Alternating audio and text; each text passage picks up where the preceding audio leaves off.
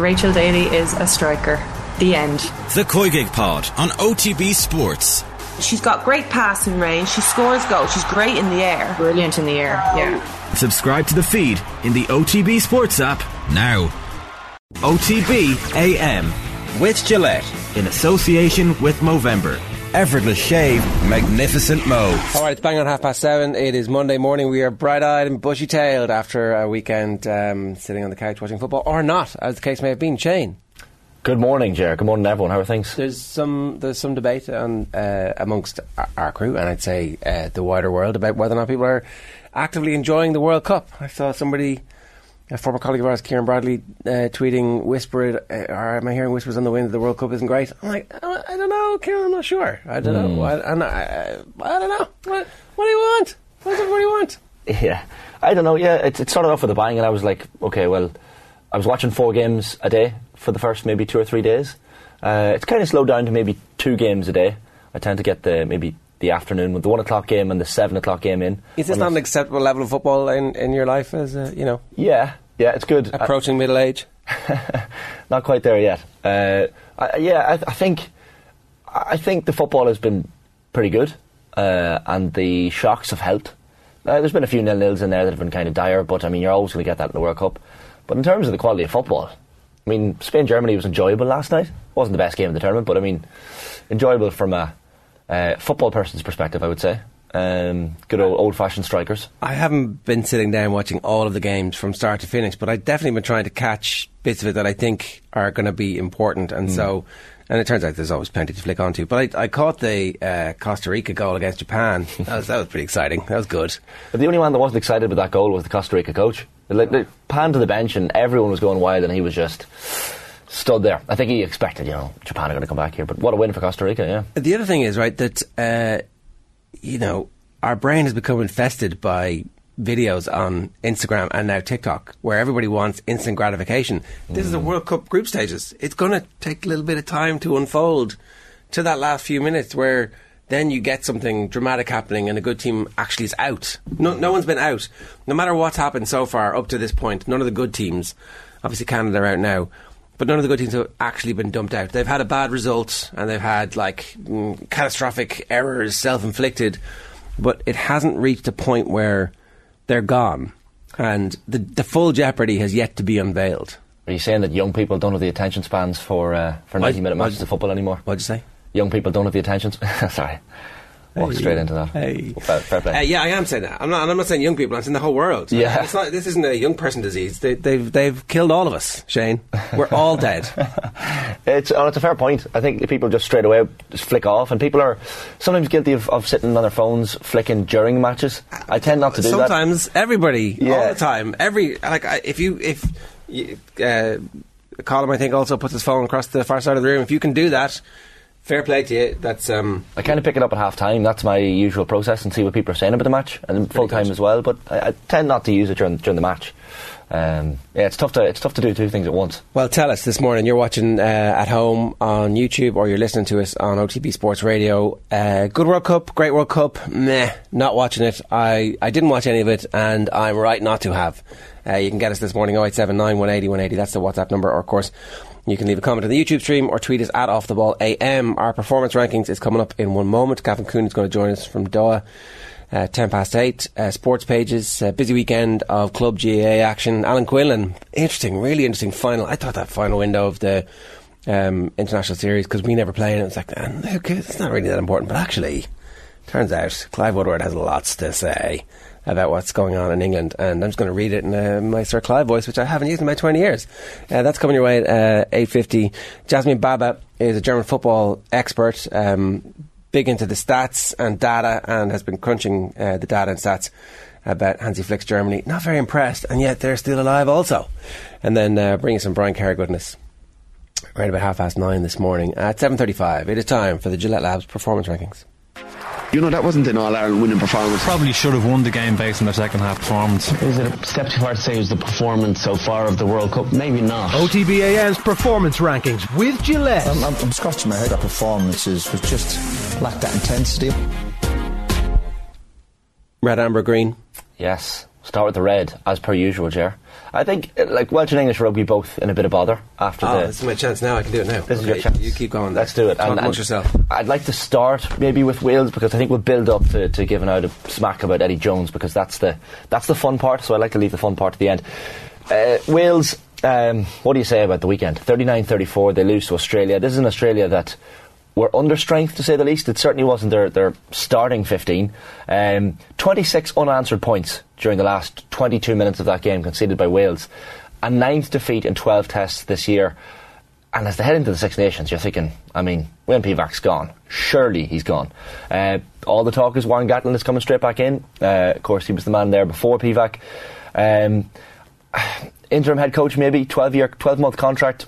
He- He's the obvious man for the job, and it seems, uh, if the papers are to, are to be believed today, that there are to be meetings with senior Welsh rugby officials that have uh, kind of kicked off after that defeat against Georgia um, eight days ago. That was kind of the kickstart of this. You can lose to certain teams, you can't lose to Georgia, and uh, I, I think it's more the the nature of the defeat to Australia at the weekend as opposed to the defeat itself. Uh, To concede so many late points and to, to be so far ahead and to let the team back in uh, in Australia, I don't know. There's something when Wales play Australia, they, they just can't seem to get over the line. There's there's there's an issue there. There's a mental block. If it was just Australia, that'd be fine. Like you'd be like, okay, that's grand. We'll we'll we'll you know see how this goes in the World Cup. But um, Welsh rugby has fallen off a cliff. Like, and it's it's root and branch reform required according to all of the legends of the game who are writing the papers. But like that's not going to fix things between now and the World Cup.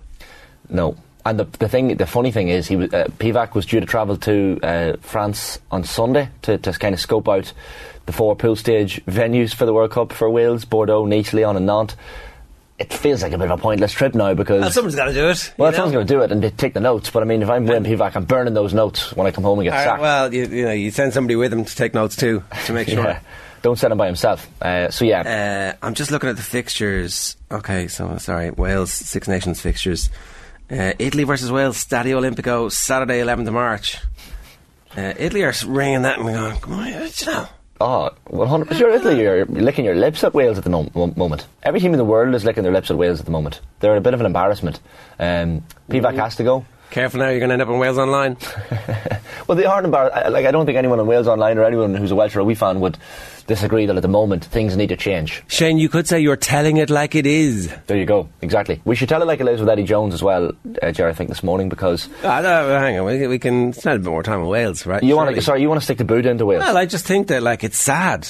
You know, it's sad. Go on, tell me why it's sad. Well, that great red jersey. It was, you know, the the um, the teams that inspired almost all the world to take up rugby by scoring those length of the field tries.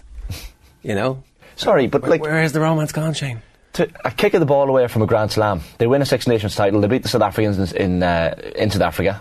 Um, so you're thinking all, all is well in Welsh rugby, and then shit hits the fan when it comes to November internationals, especially. And you're like, well, what?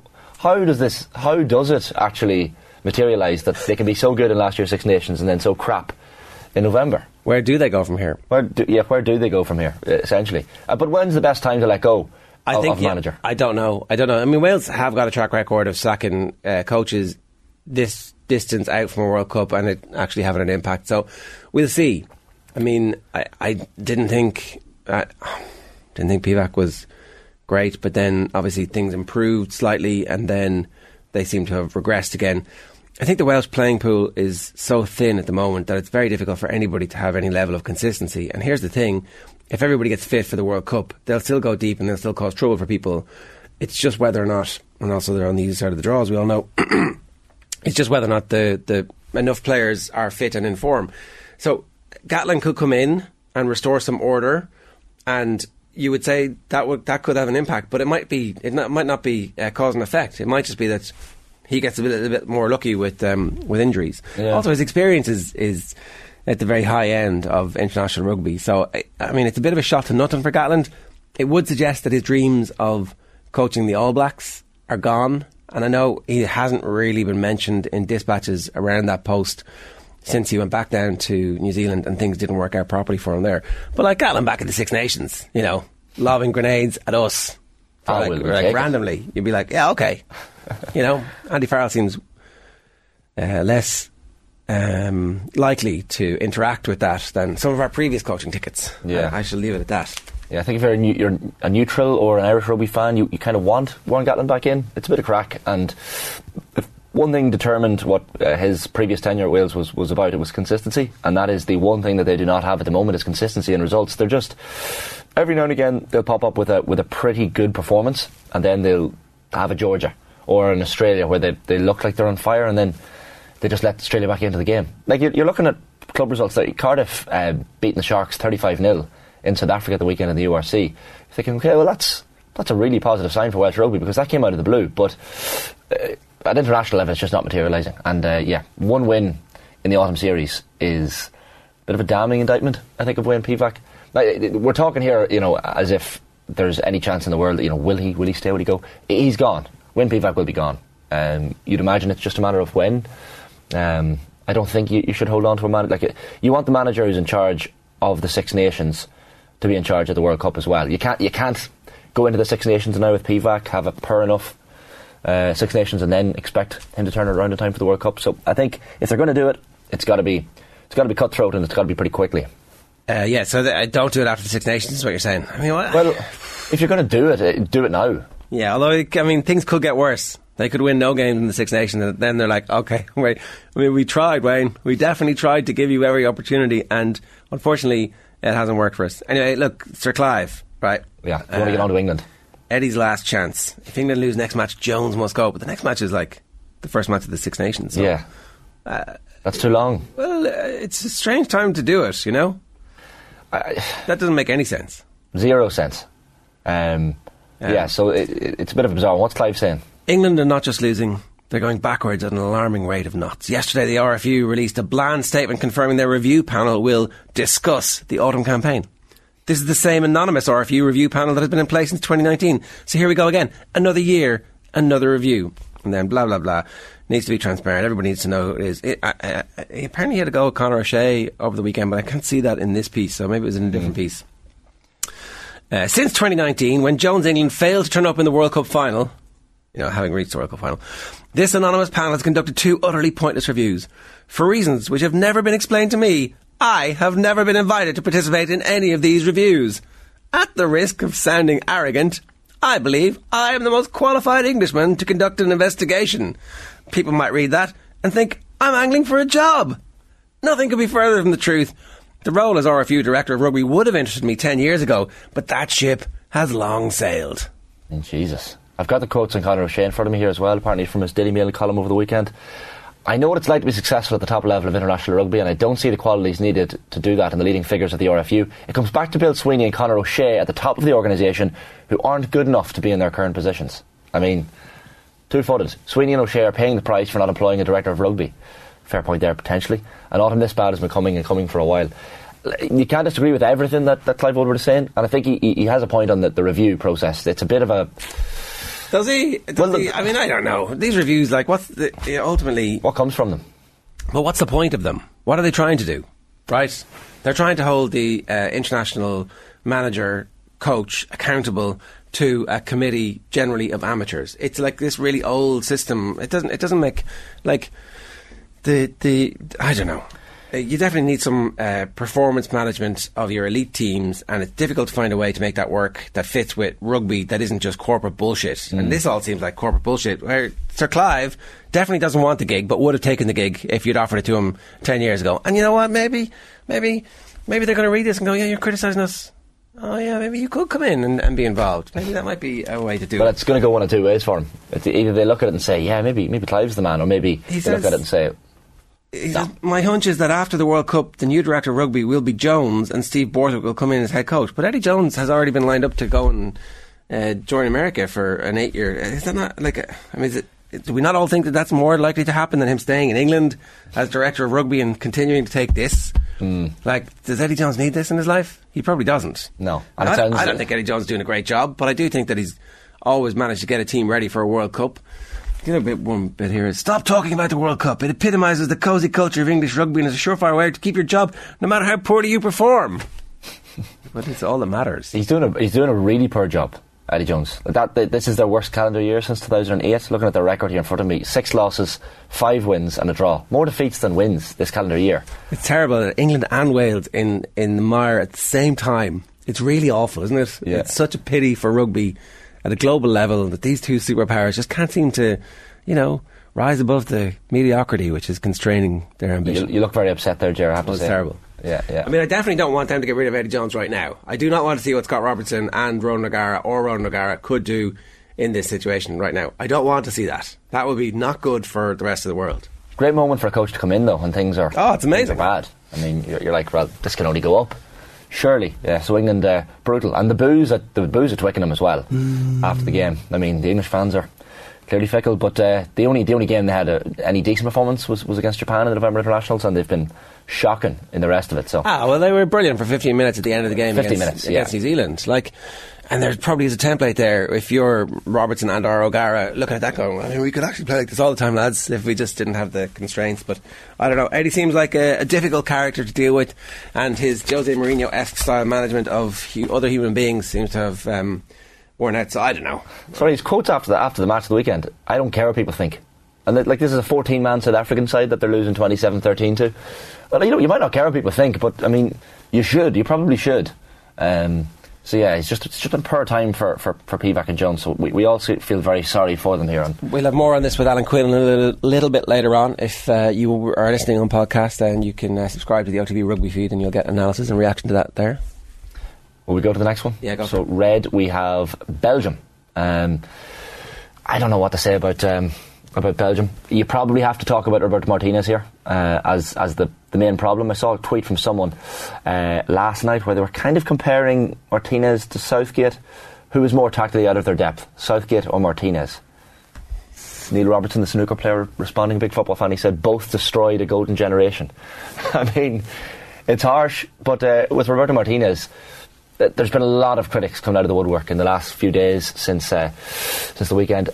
I, I don't know how we all feel about Belgium, but the Morocco game just was not good. Um, look, Morocco had the, had the crowd behind them. Uh, it feels kind of feels a little bit harsh to criticise Martinez because he's done good things. That they were, you know, world number one team in the rankings. They uh, were okay in major tournaments. Uh, knocked out of the, the 2018 World Cup and the Euro 2020 to the eventual winners. Beat Brazil. Beat Brazil. So no silverware, but uh, um, you know these are close calls. Uh, and you'd imagine Martinez sitting there going, "Why? Why hasn't this worked? What's going wrong?" You're seeing people like Thierry Henry on the bench as well. I mean, Kevin De Bruyne, his quotes of the weekend were quite interesting to say the very least. He said they're too old to win the World Cup. This is before the Morocco game. Um, this was an interview with the with the Guardian last uh, Saturday, and he said, "No chance of winning the World Cup. We're too old." That is a remarkable quote to get from your main man during a tournament. To say to suggest at any stage that you can't win it. Do you think he means it? Well, Is it not like a reverse jinx type? Well, it could be. Maybe he does. Maybe he does mean it. Maybe Kevin De Bruyne is a very straightforward. He, he has always seemed fairly straightforward. Yeah. Uh, you know. well, Martinez was he was asked about the comments um, in the post-match press conference. I think after the game at the weekend, he said, "This is the first time I've heard that. At a World Cup, players have to speak to the media every day. Ninety percent will be positive, but there are always one or two lines that don't fit into the context. A player is allowed to air their view. Uh, maybe it was a double bluff. It's what happens behind the scenes that matters. I don't know. Was it a double bluff?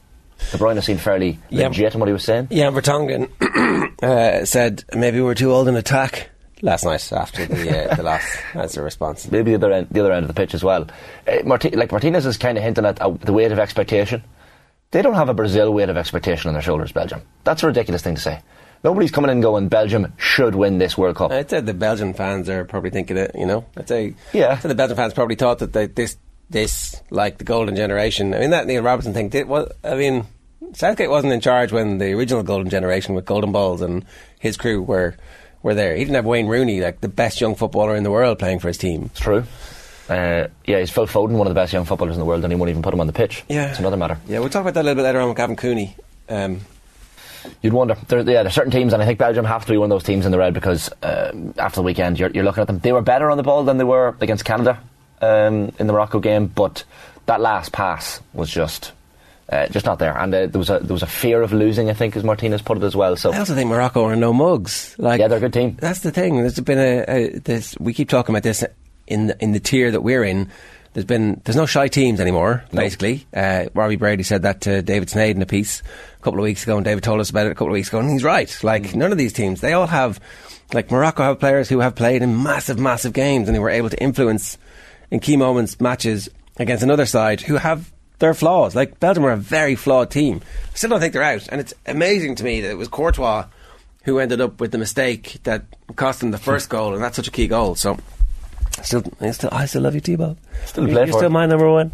You still love him? Yeah, he's he's quality. Um, but I'm just looking at the group here. I mean, the, the table is fairly well set in their group, and it's in fact, to be fair to a lot of the groups, it's it's going down to the last Yeah. to the last game in, in a lot of them. Croatia four points, Morocco four, Belgium three, and Canada zero.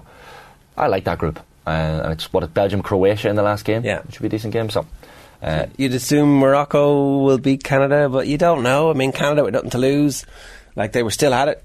Anyway, we'll get on to this now. Yeah, the amber. Uh, so this is Croatia and Canada, and uh, the beef with these two countries is uh, is very much real. This should really be Kevin Kilbane versus Paul Peschisolido, right? That was that was the beef of the weekend, where uh, Kev, Oh yeah, where Kev was attacking Peschisolido after Peschisolido came for him, and it was like, screw you, and all of Ireland were like, hang on a second, who the hell are you, Paul Peschisolido? yeah. Well, he who the hell are you? He said there were too many British pundits. There was Yeah. uh, which by the way is just a complete dig at Kev because Well- Pescastillo knows rightly that Kev is a proud Irishman. Well, there you go. Somebody did go. He's not talking about you, Kev. Couldn't he? Couldn't be talking about you, obviously. Well, he might well have been. Well, but I think I think he might have been. and look, we'll defend Kev here. I, Screw you, Peschisolido. That's what we're saying. We're coming for you, buddy. Yeah, screw you, Paul Pescastillo. I, I, I was watching Hey, the next time you drink the pint of Guinness, may the head be flat. I uh, I watched the Canada game on TSN last night, so I could get the whole Kevin Kilbane Oh, yeah? experience. And uh, uh, totally legal, of course. Yeah, of course, we're, we're all biased here, but Kev was brilliant. He's a brilliant pundit, and he added to it nicely. And there's enough, there's a load of Canadian voices on the coverage, um, and Kev adds that different dimension, the outsider, who's kind of come in and, and watching a lot of football over there now as well. So I think it needs that. Um, uh, like you're seeing punditry, like Mauricio Pochettino was on the BBC at the weekend, and I mean he's not English, but it adds to the it adds to the punditry, and he was brilliant. I thought, um, unsurprisingly, he's one of the best coaches in the world. But yeah, the Kev stuff was, was a bit mad. But the the great beef um, that also involved Canada at the weekend was, was John Herdman versus Zlatko Dalic, the uh, Canadian versus Croatian manager. So there was a pitch side interview after Canada's previous game uh, to the Croatia one uh, yesterday, and he said, "I told them they belong here, and we're going to go and fuck Croatia. That's as simple as it gets." And then a Canadian reporter. Uh, little, little language warning there for any young ears in the car. It's going Yeah. to be in the next 10 seconds, maybe a few F bombs. There might be a couple of do. You've one job there. Go on. Yeah, sorry. Ap- apologies if anyone was, was offended. Um, but then a Canadian reporter lands into the pre-match uh, news conference again for ahead of the Canada game, um, and he was asked for his team's response to Herdman's quotes, and he said uh, he had lectured his opposition ahead of the game, and uh, he used the word in the press conference respect. The word respect 12 times in his answer. So this was his response. The Croatian team deserves respect from everyone. We respect everyone equally. Uh, we expect our opposing teams to respect us. We are worthy of their respect. The Canadians must also have respect for us. This way of putting words together is not a sign of respect. We're the World, World Cup runners up from 2018, not Brazil, Spain, or other countries. Brilliant. And then Kramaric, Andre Kramaric, uh, who scored the equaliser in the 36th minute and then got a second midway through the second half last night uh, against Canada, said uh, it had spurred Croatia on. Those comments from uh, John Herdman. Another uh, language warning for you here in just a second. Uh, picked up his Player of the Match award, Kramaric, and he said, I want to thank the Canada coach for the motivation. In the end, Croatia demonstrated who fucked whom. so it was fan- quite fantastic. Uh, mafioso style, all due respect. Yeah. Anytime anybody's talking about respect, they don't mean it. Not the beef you expected. I actually saw an interview with a guy beforehand who was wearing a half Croatia, half Canada top. Uh, born in Croatia, five or six years old, moved to, to Canada, lived his life there, so he was, didn't know who to pick, didn't know who to choose. Uh, but very much, it's a, a new international rivalry uh, to, to kind of compete with USA versus Iran, which we know is, is boiling up nicely off the pitch as well as on pitch. So, All right. Uh, Shifty Lad says, literally every group stages of every World Cup are not great unless you're involved. It's hindsight that makes you remember the good times. These group matches are very good. Enemies OK Feeney says, definitely been some decent games so far and many upsets. What do people want from the group stages? I'm kind of with you, Enemies OK Feeney. And Aidan Healy says, I've watched two full games, England versus USA game being second. I'm never getting those two hours back. you got to definitely be uh, careful. If, if England are playing on ITV, you can you can definitely swerve it. I'm, not, a, England, I'm not a believer in this, but I mean, it's just causation is not correlation. I, yeah, was- England USA was one of the games. It was actually the first game of the World Cup. I said I'm going to go to the pub and watch this one to, just to get a bit of an atmosphere instead of watching it at home. And uh, myself and the housemate went down to the pub and uh, surrounded by a lot of American fans, and there was one or two tables of English fans. And I was thinking before the game, this is great. We've got both sets of fans here. This is going to get really lively when, when USA eventually score. And Pulisic gets the crossbar. You're thinking this is going to really heat up. But the game just never took off, and uh, unfortunately, we never got to see the beef uh, turn up in that one. To be fair to Southgate, he never relegated Wigan, which is something the Belgian FA must have never known, says Richard Redballs on uh, YouTube. I, I don't think Martinez is that bad. I do think that probably should have gone after the last tournament and let somebody else come in. But, like, you remember how crap they were in the Euros before he came over? And, like, we were doing a bit of uh, research ahead of the, the uh, game that Belgium played against Ireland. They hated the manager whose name just escapes me, Marc Wilmots. Marc Wilmots the Belgian press hated him. They were leaking to somebody was leaking from the squad that Wilmot kept talking, bragging about himself as a player, uh, kind of Glenn Hoddle-esque, you know. Oh, this is what you should all be doing, and it was like uh, peak Hazard, peak Lukaku, uh, peak De Bruyne, and um, you know when when the centre backs were like only thirty two. You know, and they could still have uh, managed to. Or was that six years ago? So they would have probably been thirty. Um, yeah, I don't know. But okay.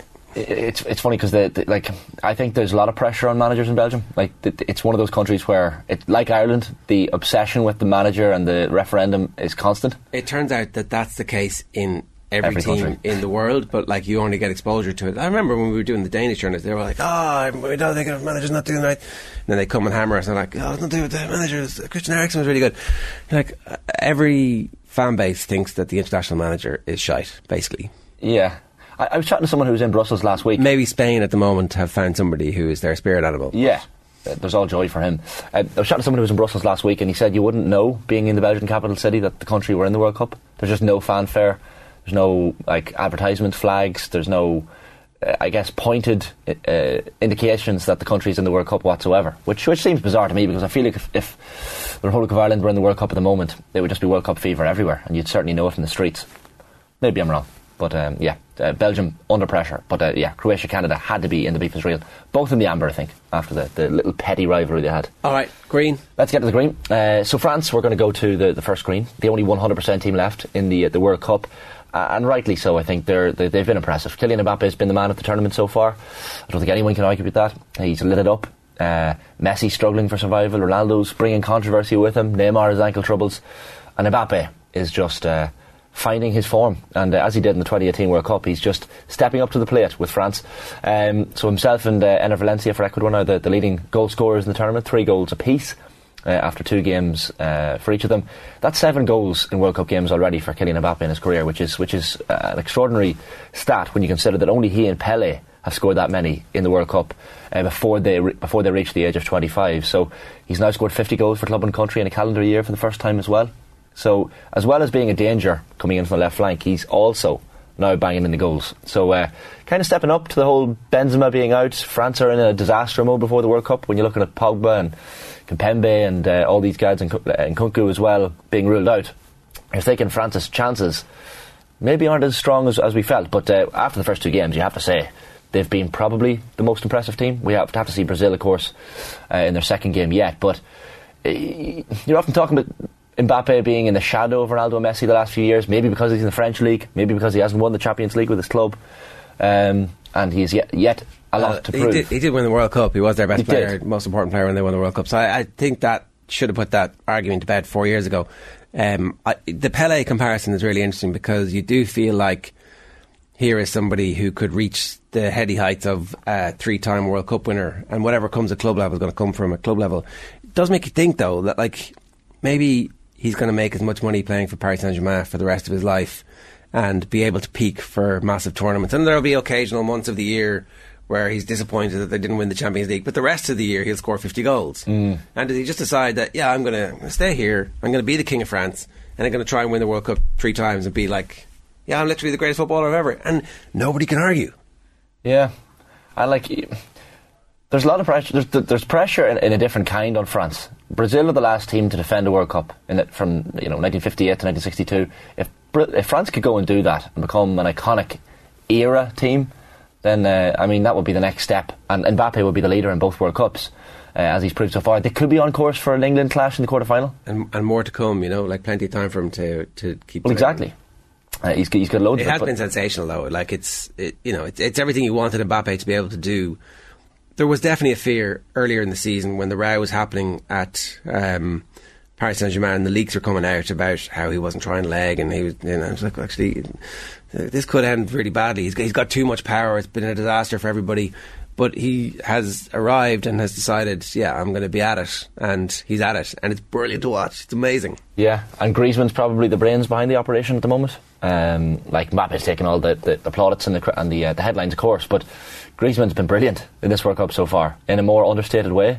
You have Dembele, who's been class. Giroud uh, as well has kind of stepped up with Benzema being out. So across the French team, there's just you're looking at someone like Lucas Hernandez getting an ACL injury, and you're thinking that's him out of the World Cup. That's a big blow for them at left back. But his brother, his brother just walks into the team, Theo, and, and completely carbon copy of him. So I mean, they're, they're finding they're finding ways to fill those gaps that they had in terms of injuries. And uh, Didier Deschamps just has the team spirit is the thing. And uh, you talk about it with the Brazil team at the minute because when they're getting off the bus, they're all singing and dancing and playing drums. There's something there. Um, but the French have that as well and uh, that that's something that, that can be very very dangerous as the tournament goes on. So I think if France France end up playing England in, like, in a quarter final, that would be curtains for England. I don't think anyone would disagree with that. Um, that could be a two or three nil job potentially. Well, I mean you're you're manifesting there, Shane. I'm manifesting. yeah, yeah, yeah. Don't don't be um, don't be you know tempting fate. What's next? Yeah, next up in the uh, the green, we'll go to uh, a brilliant weekend for the uh, the Irish girls over in Australia. Sinead Goldrick uh, making a little bit of history um, on the, the weekend. She's become the first woman to win an All Ireland ladies football title and an AFLW Premiership title. So Melbourne Demons beating the Brisbane Lions in the grand final in, uh, in Springfield down under. Uh, Bláithín Mackin as well, the Armagh player who was in Australia playing for the first time this season. What a first season for her as well. Uh, and she scored a goal in the second quarter uh, before the crowd. Um, so mirroring that of, of Zach Tuohy and, and Mark O'Connor, that achievement with, with Geelong Cats this week, this uh, this season. Uh, and it now doubles the number of Irish AFLW Premiership title winners. So uh, tips Orla O'Dwyer, of course, winning winning with Brisbane last year. She was on the, the wrong side of the game at the weekend. Orla O'Dwyer, unfortunately for her, uh, and of course Clare dual, Ailish Considine, who uh, was the first two-time winner of the AFLW. Uh, but we now have four winners uh, in the AFLW season, and Considine and Mackin are, are, two key players for this Melbourne team as well, which which can't be dismissed. Um, uh, Dwyer played well, despite being on the wrong side of the, of the game as well. 11 disposals, 2 marks, 6 tackles. Um, but for Goldrick and uh, for, for, the, for, this Melbourne team, it's redemption. They lost the grand final to Adelaide earlier this year um, when uh, Lauren Magee, her Dublin uh, teammate, was, was alongside her. So, really, really good achievement from uh, from Sinead Goldrick. And when she, she looks back in her career now, already All Ireland Ladies title champion, and she's gone down under and won won the big one down there. So, I mean, I don't know when she's planning on coming home, if she's planning on coming home, but you can do it with your head held high now. Um, small enough crowd, seven and a half thousand, which I thought was quite small for a game of that magnitude down down, down under when you consider the, the crowds that attend the uh, you know the ladies All Ireland football final here in Croke Park. So uh, that was one thing that kind of struck me. But um, huge achievement for, for Sinead Goldrick of Dublin and Bláithín Mackin of Armagh. So well done to both of them. You can see the recruitment drive ramping up again from Australia for Ireland, and like I just think it's great for anybody who gets the opportunity to go and see the world. I know that uh, the custodians of the game here will be concerned about the fact that. Um, Irish men and women are going to Australia in the numbers that they're going to, but like, does anybody begrudge them really? Yeah, and I think in the women's game it's probably more pertinent because the the players you see going to Australia from ladies football are the top players in the country. Very often the Vikki Walls of this world, and they're all having an impact straight away. Yeah, like you don't see David Clifford uh, and those types heading off to Australia. Well, obviously Kerry had to map out a career plan for David Clifford, and Yeah. they introduced a whole campaign around keeping Clifford. Yeah, and you have to do that. Uh, in the ladies' game, it's kind of it, it seems more difficult to hold on to the players for whatever reason. Um, but I'm sure teams are making more of a concerted effort now to, to keep those players in, in country. Uh, of course, like Bláithín Mackin leaving Armagh was a huge blow to them. They've becoming really good the last couple of years. Um, Goldrick is one of, one of those key players on that on that great Dublin team that uh, won four All Ireland titles between 2017 and 2020. Uh, of course, Mayo or Meath stopping the, the five in a row tilt in 2021, but uh, perfect time she picked to go. Uh, once once they, that four in a row was over, they were like, she was like, right, let's go. All right, that was this week's edition of the Gillette Labs Performance Rankings. OTBAM's Performance Rankings with Gillette. Right, to Qatar, and I'm delighted to say Gavin Cooney of the 42 is with us this morning. Uh, are you in Doha? Is, is it, can you be anywhere other than Doha, really, in Qatar if you're covering the World Cup? You can be out in a canvas tent in the desert. Uh, mercifully, uh, FIFA didn't impose that on the media, so I am. I am somewhere in Doha. It's a bit of a building site around our hotel. The, the Doha Sports Stadium is beside us, which we uh, which I've learned is was the first real sports stadium in Doha. And it's, in some slightly on the nose metaphors, the first games of football in Qatar were played on sand with the lines for the pitch demarked in oil. So, I mean, that's a nice little metaphor for what this World Cup has become. But that was meant to be developed for this World Cup and they abandoned it and they abandoned it in a very true sense. So our hotel rises out of rubble around it. But it's, look, it's a pretty good location. It's 20 minutes from the metro on which I'm, I'm spending my life out here. And uh, by all accounts, the metro is one of those actual legacy things that uh, the people of uh, Doha will have that has been built for the World Cup and seems pretty good. Yeah, no, it, it just, I mean, the trains run on time, Jer. Um, the uh, it, there's a metro going every three minutes. They've even opened up the first class carriage for the purpose of the World Cup. They will close that um, after everyone moves on and, segregate the, that um, economic. Well, is it economic? Not really. Segregation here at, at, at work in Qatar will will come into uh, will come into force once again. Okay, uh, let's talk a little bit about football so far. Um, the Iranian fans were impressive so far uh, of the, the various fan groups that we've seen. Obviously, Saudi Arabian fans. Um, well, they were they were uh, loud of voice in the first game. And um, what were the Iranian fans actually like in person? It was amazing. I was at the Wales game and it was just one of the most amazing occasions I've ever had the privilege to be at. When you see the press box was right up in the back right hand corner. Um, one of the consequences of being here as an Irish journalist is you don't exactly get the best seats. But as it turns out, this was the best seat because I was closest to the Iranian fans and their uh, their the, the, atmosphere that they generate and the link that they have with their team is one of the main stories of this World Cup so far. I mean, they, they, were so loud throughout. I mean, Wales, uh, the first half of that game was an absolute dog of a game. It was another of these classically terrible nil-nil draws that we've seen at this World Cup, but you wouldn't know it from the intensity, the intensity of the atmosphere that the Iranian fans had produced. And then what better way is there to win a game than strike from the edge of the box in the 99th minute? And then, uh, when everyone is shrieking in disbelief at just how good this feels, tag on another goal in the 101st minute to confirm that yes, this is very real and you should enjoy it for all it's worth. But obviously the, the, the big story about Iran is not really linked to the football at all. I mean, it's just been this astonishing story um, whereby the Iranian players, obviously, they lined up against England on Monday, refused to sing the anthem, the national anthem. National anthem is not necessarily indicative of Iran as a country, but it is in, um, an emblem of, of the ruling regime, which is now uh, cracking down so brutally on protests back in Iran. It, the anthem was rewritten after the revolution in 1979 and the players silently disavowed it, and the and the uh, fans in the crowd uh, very loudly disavowed it by jeering it. Um, then, like, what kind of pressure was put on the Iranian players in the days that followed? Mehdi Taremi, the striker, insisted none, but then a former Iranian international was arrested uh, the night, uh, the day before the game against Wales for allegedly sp- spreading, you know, propaganda. Um, so as a result, the players did uh, did line up and did sing the anthem this time, but they did it with, you know, absolutely no zeal and absolutely no passion. They they mouthed it kind of lazily, um, and then you, this incredible moment among the crowd where the crowd initially, um, you know, everyone is everyone is watching the big screen to see what the Iranian players are going to do, and then the, the fans realize that yes, they're singing, but they're they look to be doing it so under some level of duress. So then there was this this, this close up shot of this man. I mean, maybe this came across in the TV coverage back home as well of this man just breaking down in tears uncontrollably, and it kind of you know, despair. It's just, I've never seen despair so obviously blatant on a man's face. Uh, and then it ended in tears as well with Carlos Queiroz's uh, blue eyes twinkling as, uh, as Iran, uh, Iran won, playing under the most extraordinary pressure. It's an amazing story. And then you've got this, uh, just talking to a couple of Iranian journalists over here, that you've got this very different thing going on between how the team are viewed back home and how the team are viewed back here. I mean, there are protesters back home who are now risking their life uh, for the sake of change in their own country, who believe that the players should be doing more. Now, the Iranian state television is not showing the close-up shots of the of the players singing or not singing the anthem.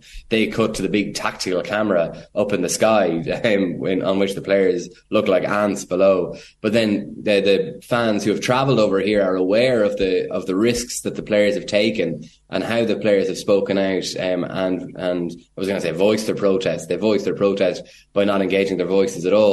Um, so it's just it's this extraordinary story, and now we're we're heading to uh, the final group game against the USA. There's more uh, there's more uh, political skirmishes off the pitch. Uh, the USA have removed the emblem of the regime from the Iranian flag on social media posts. The Iranian FA have, have called for the USA to be kicked out of the tournament as a result. That won't happen. But uh, that I was initially going to do England Wales, but I've swapped to USA uh, Iran just because Iran are one of the most amazing, most amazing, most remarkable stories of this World Cup so far. Yeah, it feels like the most significant. Uh, like those those national anthem moments, both uh, before both games, just feels like one of the legacy things we'll be talking about out of the, outside of this World Cup, Gavin. And like the, Carlos Queiroz as well, taking to Twitter remarkably to refute Jurgen Klinsmann was was another aspect of this, which just makes Iran even more interesting. Yeah, it's just another little. Uh, it's just another little um, postscript to this story, isn't it? I mean, Klinsmann was on BBC talking about gamesmanship. Now, I was at the game, like the referee was a real let it flow merchant. Um, and I, I didn't come away from it thinking, God, Iran were, were cynical and, uh, and were, went over the line there. But the BBC evidently believed that they did. And, and Klinsmann spoke of how this is, you know, Iranian, Iran's culture to work the referee over this uh, montage of, of fouls that weren't given.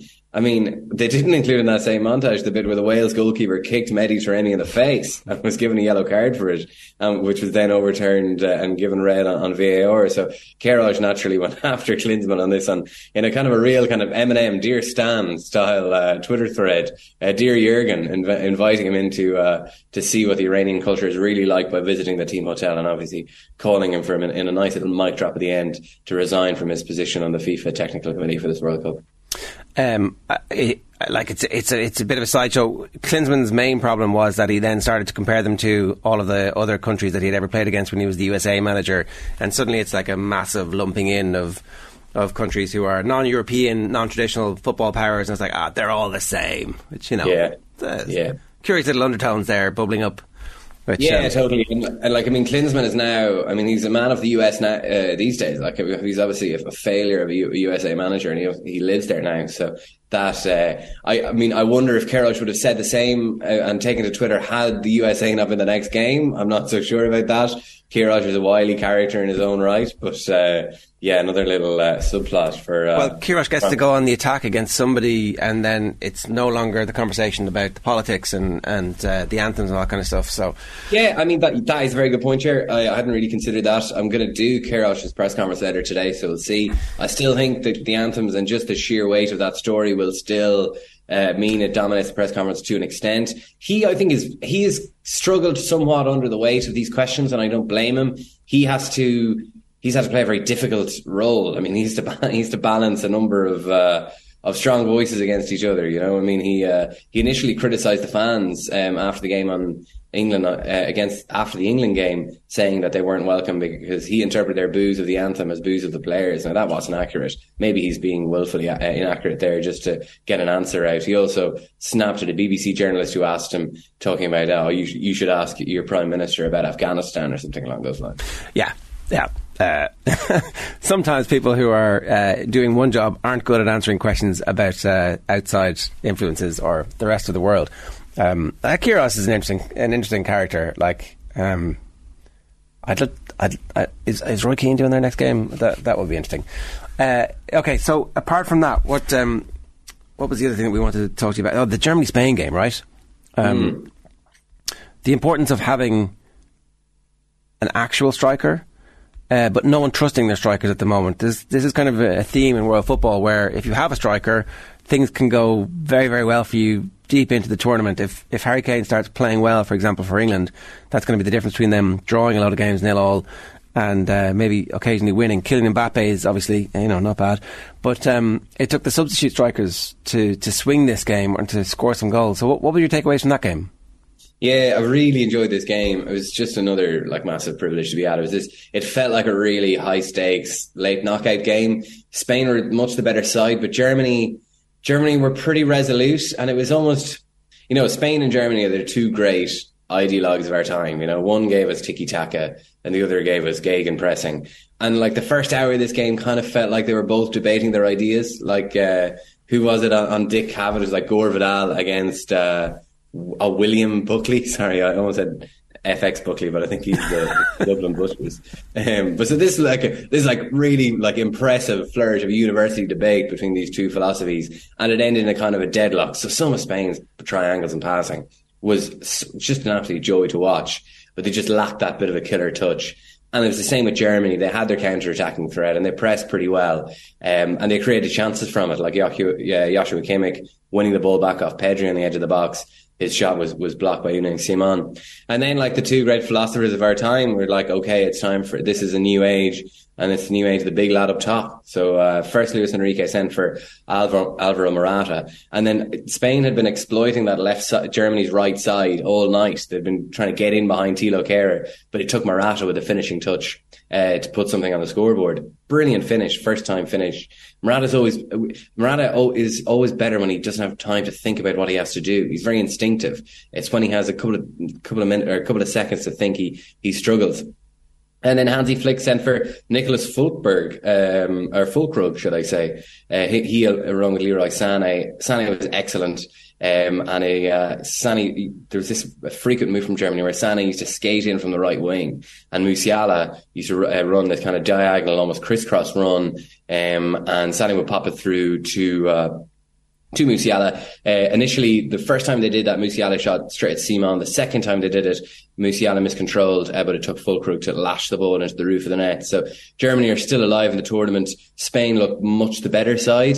Um, and like, you know, the, these are the two sides, you know, I, because they're such great like philosophers of, of football and um, all of the uh, all of the advanced ideas that they've given to us uh, in terms of tiki taka and then gegenpressing. I mean, they're maybe the two most responsible for the erasure of the traditional number nine, but then you think about it, like both have needed great strikers to win their World Cups, like David Villa for Spain, Miroslav Klose for Germany. And on the basis of last night, I think maybe both sides will need Morata uh, and Füllkrug uh, if they are gonna if they are gonna go all the way here uh, here in Qatar. Yeah, I don't think I don't know if anyone's ever said this before, but you can never write off the Germans uh, for sure. But um, like Costa Rica wrote it again. In there you go, exactly.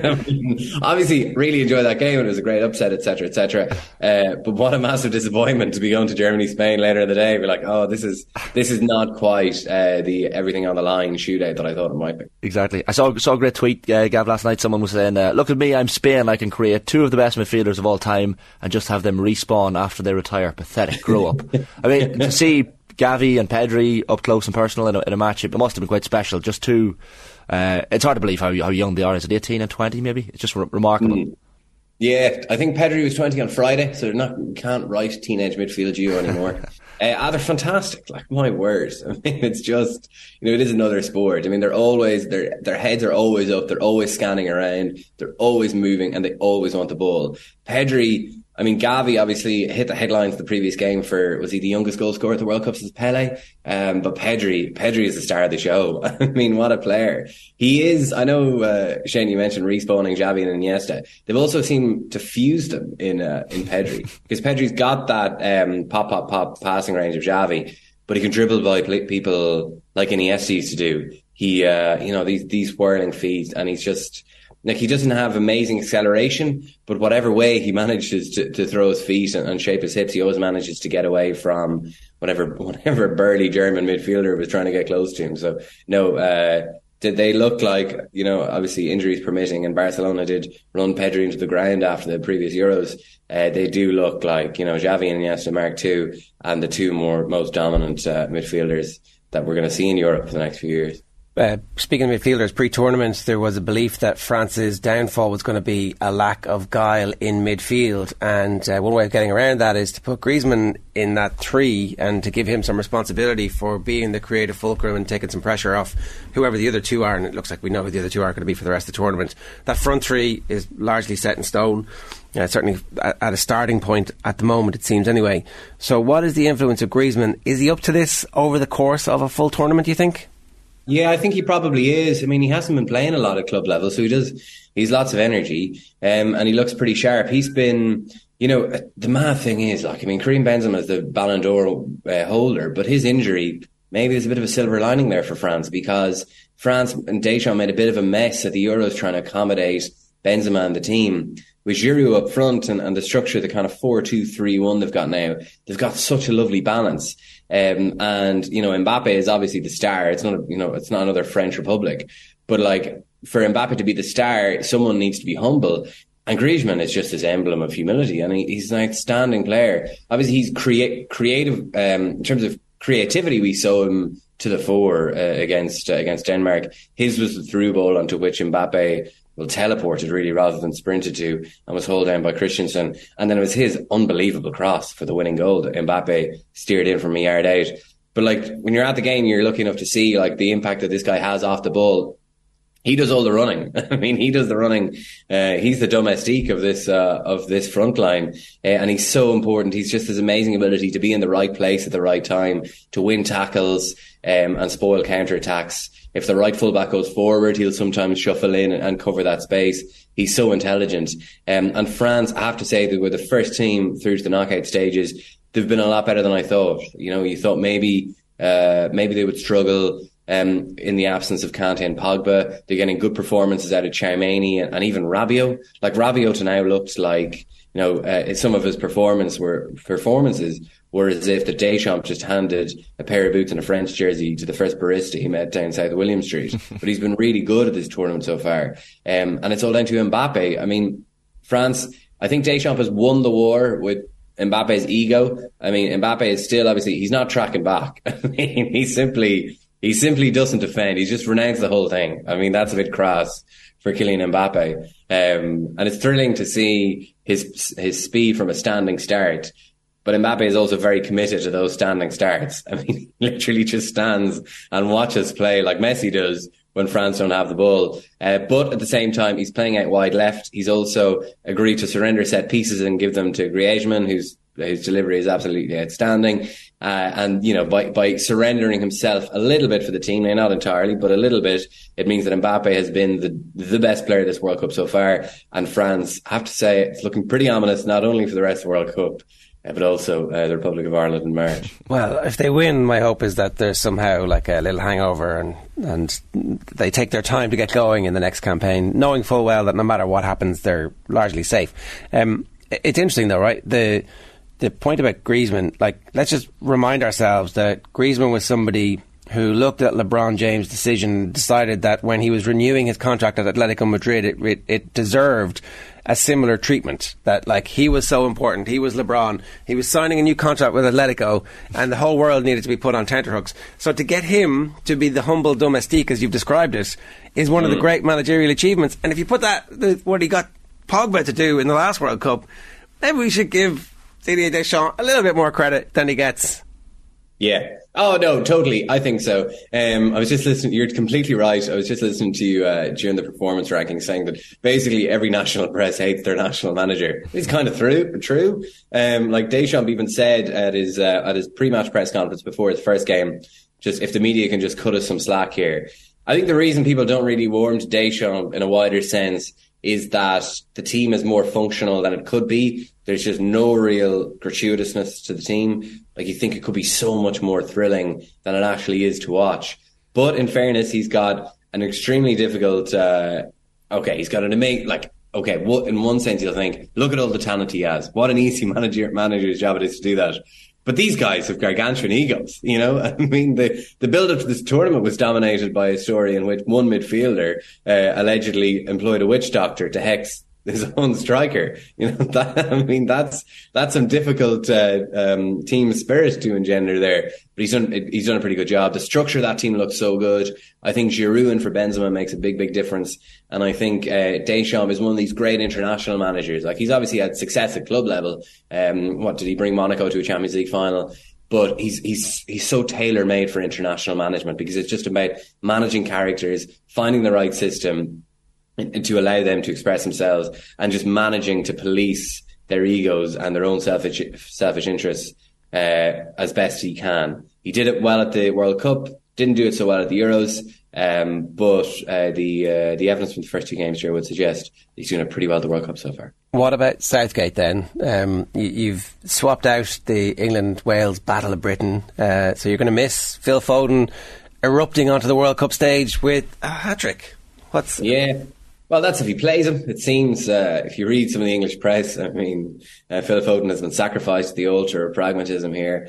Uh, it would appear. I mean, so I was obviously at England, uh, England USA on Friday night. Uh, one of the worst games of football I've ever watched. I had been to Uruguay, South Korea the day before, a nil-nil draw that for the first time in recorded World Cup history didn't feature a single shot on target by either side. but I enjoyed that game a lot more than I enjoyed England USA because England made absolutely no effort to win the game and they were booed off at the end. And I know uh, reading Wayne Rooney's column was kind of staggered by the boos. Obviously, that is uh, that is consistent with what he said coming off the pitch against Algeria in 2010. But if you're at the game and you realise how hard it is to get to that Al Bayt Stadium in the middle of the desert and the amount of money that fans had spent, uh, you could understand why they booed because their team made absolutely no effort to win the game. Much of the criticism of Southgate is focused on the fact that Phil Foden didn't play. Um, but even if Foden came on, I don't think he would have made a difference because England's England just lacked such intensity, and they were clearly like a point here will do us. Uh, we're almost certainly through to the knockout stages. We can manage our pace here. You know, maybe they did it again at the Euros, they, in that drab draw against Scotland as well. Um, but obviously, you know, the uh, there will there will always be um, there will always be like a, a cause celebre among the among the players on the sideline. It was Jack Grealish at the Euros. Uh, now it's Phil Foden. Obviously, in Ireland we can relate with Andy Reid and Stephen Ireland and, Wes and many many. Uh, and Wes Hoolahan, most obviously. James McClean, um, James Coleman, various stages. Yeah. yeah. That's mostly Trapattoni's work, I have to say maybe uh, maybe Trapp has left that imprint in my mind.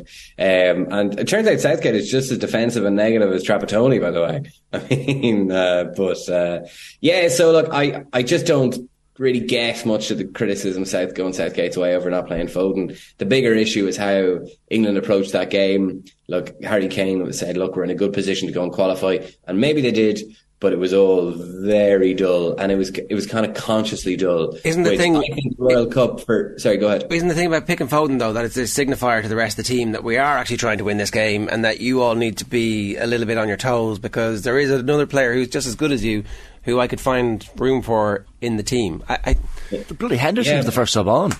That's yeah, but yeah, but like that shows you, Jerry. Like, I mean, that would need Southgate to think that way. You know, that's Southgate thinking we need to bring Phil Foden on here to show you that uh, you, you, need to get you need to get your arse in gear. But he didn't want to do that. And like as you say, Shane, the first sub is uh, is Henderson. He came on at the same time as Grealish actually. Um, but that was a signifier. Just let's get more energy in midfield and let's just you know let's lock down this nil nil. I mean, the issue is not necessarily not bringing on Phil Foden. The issue is Southgate's conservatism and almost like man trying to pace England through this tournament. And it look it it worked at the last Euros, so maybe it'll work again. But it's quite drab and uninspiring to watch. And I'm uh, I'm here for work. I can't imagine how more drab and uninspiring it is for the England fans who've travelled all this way and obviously can't really get a drink. So I mean, the memories that they will that are created have to be the ones on the pitch.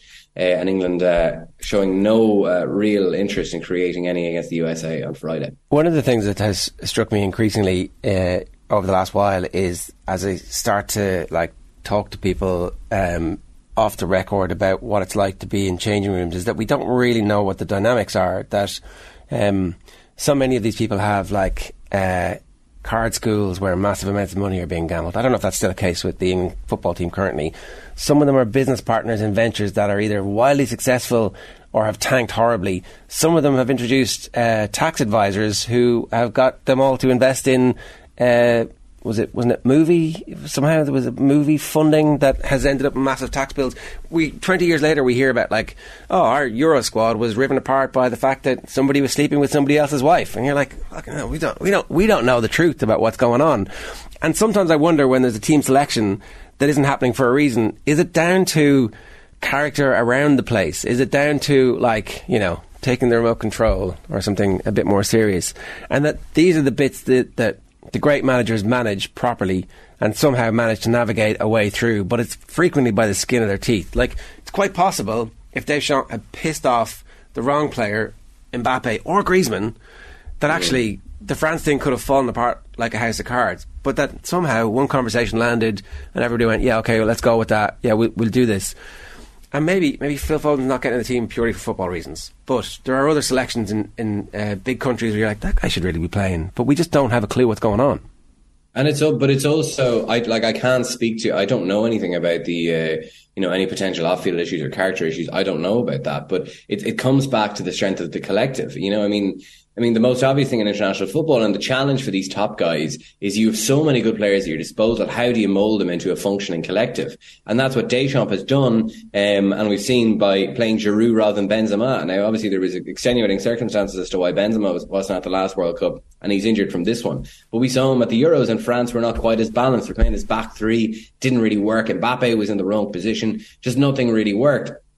And Southgate said afterwards the reason that Foden, um, the reason that Foden uh, didn't come on was like he would have played through the centre and he doesn't play there for his club. Now I can understand that because Southgate doesn't hasn't had a whole lot of time to work with the team ahead of this World Cup. I mean, no manager has apart from the Qatar manager, and that didn't really work out very well for them. Uh, they only had six days preparation, so it's natural to you know to make the to kind of mitigate against that by playing uh, players in the in the position in which they're familiar with their clubs.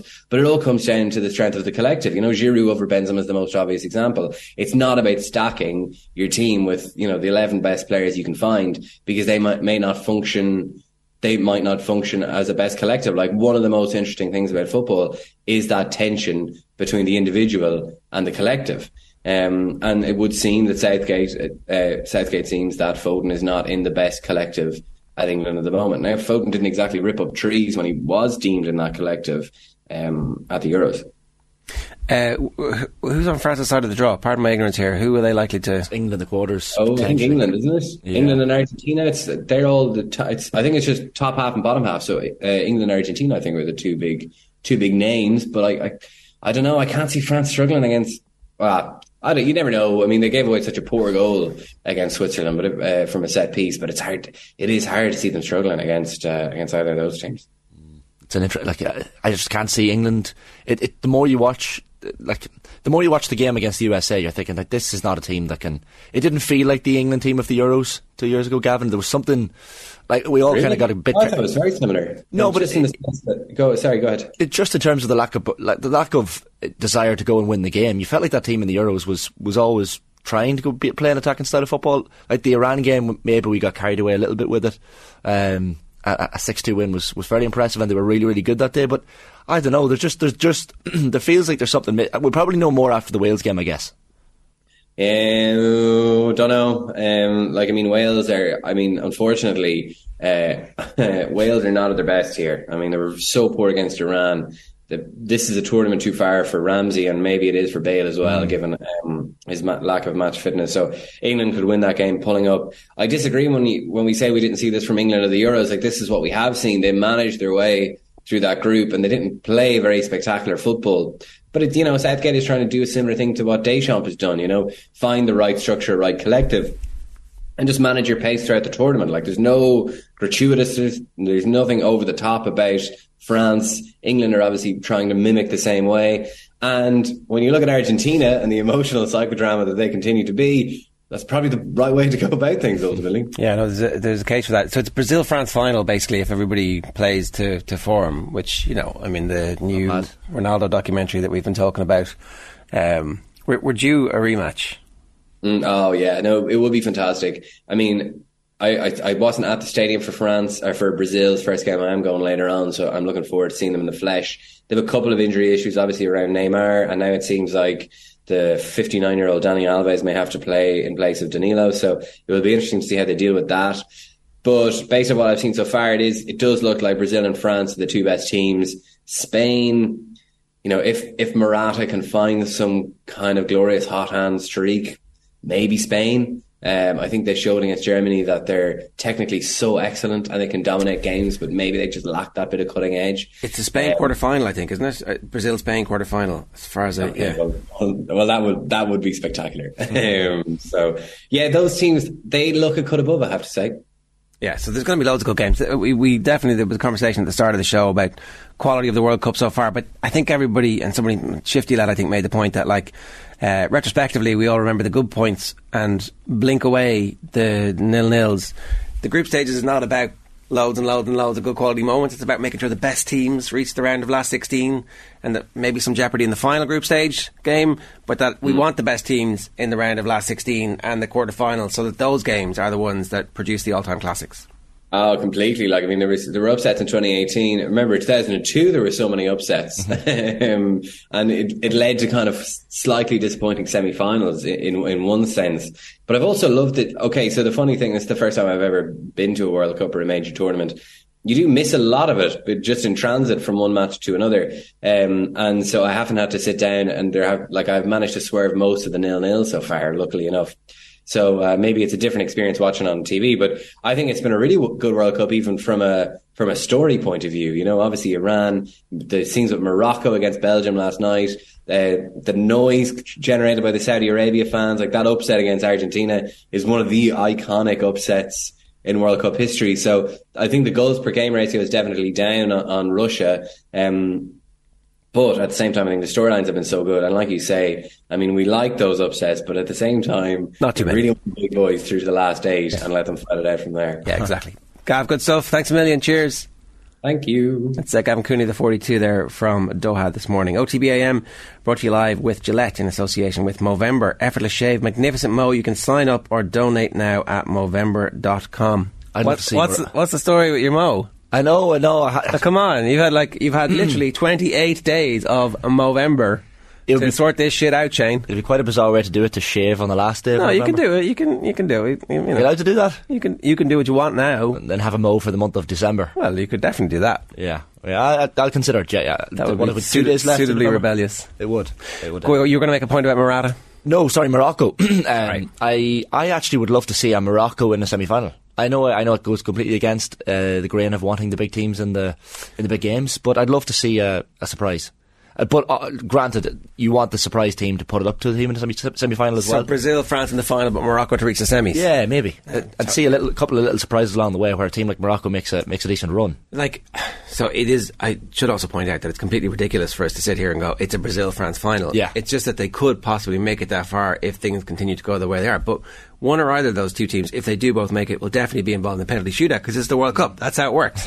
Somebody battens down the hatches, goalkeeper has a crazy day, and then you're through to whether or not one team has the bottle or not to make it through. Yeah, and, and th- the point you made about the, the, the environment and not knowing what goes on behind the scenes is a good one. Like uh, I kind of mentioned this on Friday, but the fact that in the 2018 World Cup, I was reading the other day about Deschamps when uh, after the France Argentina 4 3 win for France in the 2018 World Cup, Adil Rami uh, had his teammates waking him up in the middle of the night, and he came out annoyed that they wouldn't let him sleep with a fire extinguisher and let off, set off the alarms. The whole hotel wakes up. I saw the footage. Mad. Yeah. And then Deschamps, the, the players are sitting there for breakfast the next morning going, he's going to go buck mad here. But Deschamps instead made a joke about it, and the players were like, oh, right, this is the way this, this is going to go. So that was man management. If you haven't seen the footage, it's like, it looks like there's been a fire because there's been so much uh, fire extinguisher. There's choking, like. And there's somebody, like, obviously, he's naked wandering around the place. Yeah.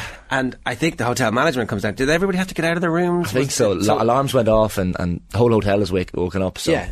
And whoever it was was telling the story was saying, look, you, were a player, you know this can happen. Mm-hmm. And so instead of going completely crazy, he bites his tongue. Ah, Yeah, ah. and they all down. Right. Yeah, yeah, yeah. And that, look, who's to say that they wouldn't have gone on to win the World Cup anyway if he'd gone buck mad? But I mean, that, that I think it was a smart move by a manager, and that's the sort of thing we don't hear until uh, after the World Cup tournaments are over. So, all right, check out the lunchtime wrap today, bringing you all the latest sports news. That's with thanks to Deliveroo. Check out the app for some great matchday meal deals across the World Cup. Deliveroo, food, we get it. Right, it is time for the sports pages. There are so many idiots out there, so many spoofers. There's a lot of horse. I think he's a total spoofer. What do you mean a spoofer? He's just bullshit. Ah, no, Eamon, come on, don't, don't be, no, I'm not having Yes. that. No. Um, yeah.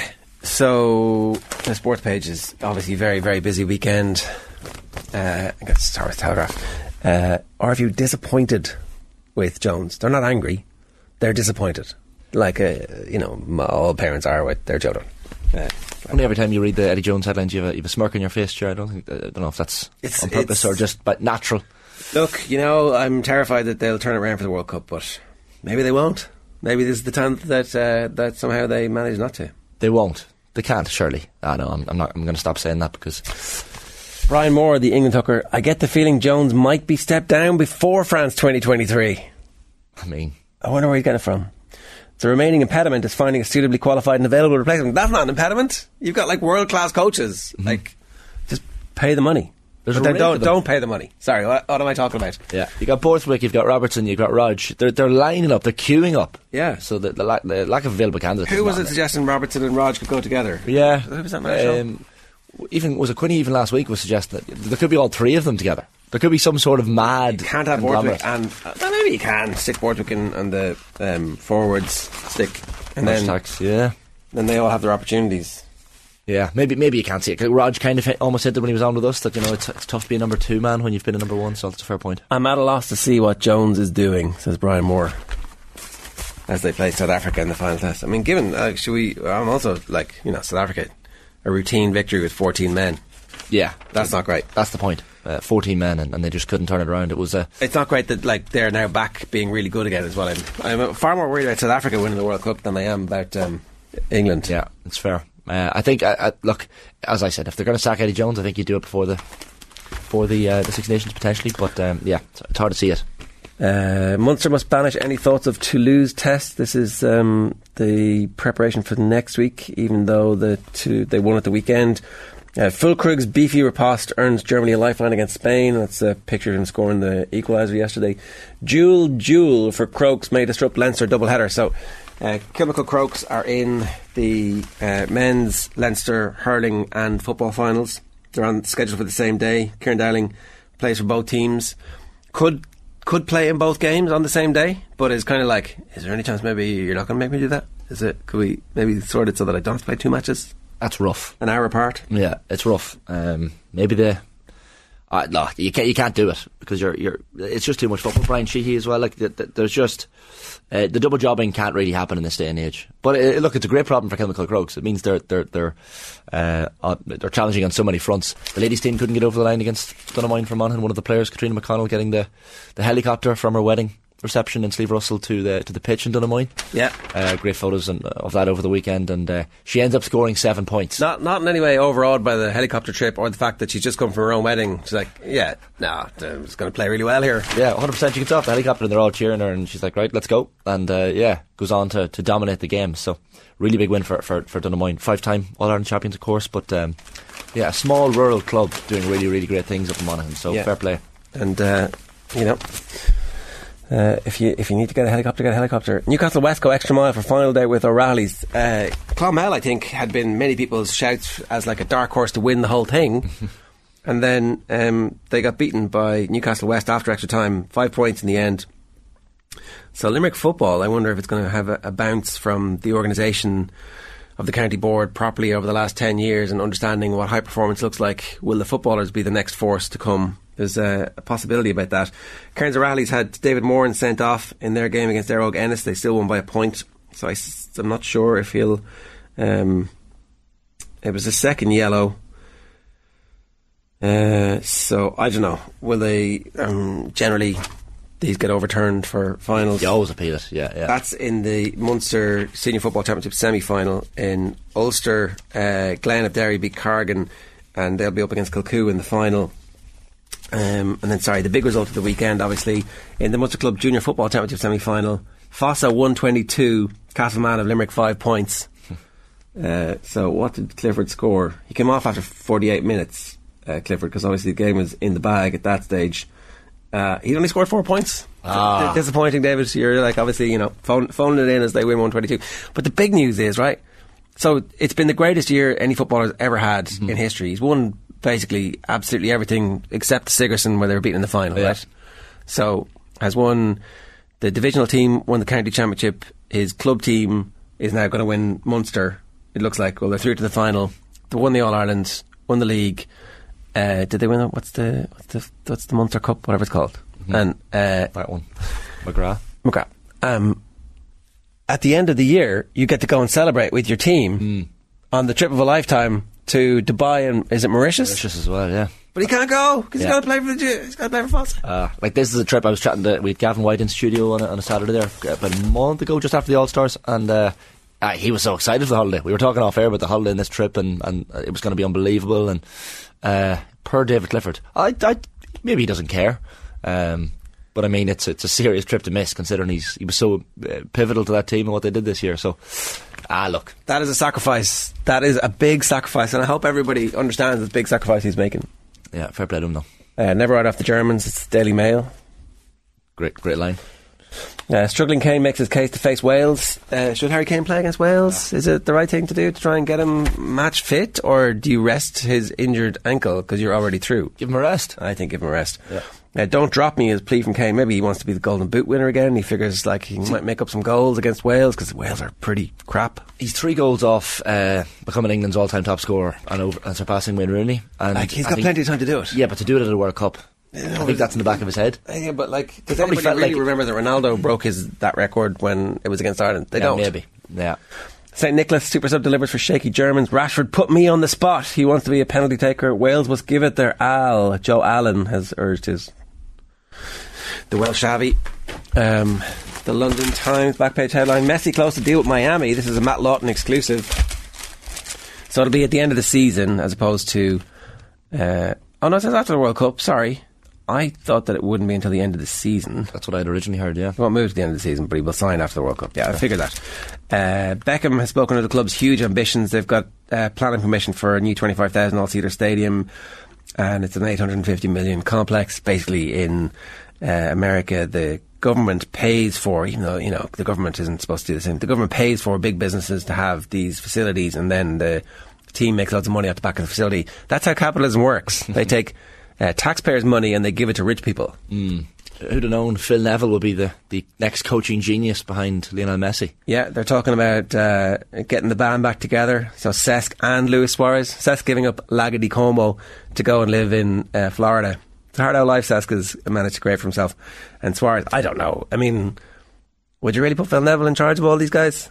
Because his track record not great. You know, as soon as he comes out of the England women's football team, they go win the World Cup. It's a fair point. Um, Jesus, yeah. What? What? That, that'd be some moment for Phil Neville, though, being in charge of him. Yeah, and it's hard for Bex to sack him, isn't it? Yeah, you can't really sack your mate. You just sit down and have a coffee and say, ah, let's move on here. Right. Enough's enough. Right. Alan Quinlan joins us next live in studio to talk more England, Wales, and the URC's return. First, more from yesterday's pay per view where the gang discussed the 2022 that Rory McIlroy has had. Take a look. When Mick says I love 2022 Rory McIlroy, is that in contrast to how people have felt about Rory McIlroy in the past? Because I think Ireland, uh, you know, there has been an ambivalence about certain aspects of Rory McIlroy going back to the Olympics and things like that, which I think have gone now. But I always admired his ability just to kind of be who he was and to understand who he was in all those contexts too. He's always been headstrong and own he's always been. Yeah, but also there's an uh, there's an underlying intelligence. Yeah, for sure. And I think maybe uh, uh, maybe there's almost too much intelligence there in ti- at times to be a sports person. Or to be a sports person of the, uh, uh, to do everything that a sports person really has to do in terms of because I think with Rory there's a line I may have used on this before there's a line in uh, a Philip Roth book about a character it's in American Pastoral, and there's a sports person character, and they say about him that he had no need for irony. Irony was a hitch in his swing. He's a baseball player, and I, you know, and McIlroy, I think, has a sense of irony, and he has a sense of, and you know, when he talks about his Aura. and aura and that stuff, he has an awareness of what is actually happening here, whereas other people think they have an aura. think they have an aura. Yeah. Ronaldo thinks he has an aura. Um, and maybe that is why Ronaldo is able to kind of do the things Ronaldo has done and at times, no, McIlroy is an astonishingly successful golfer.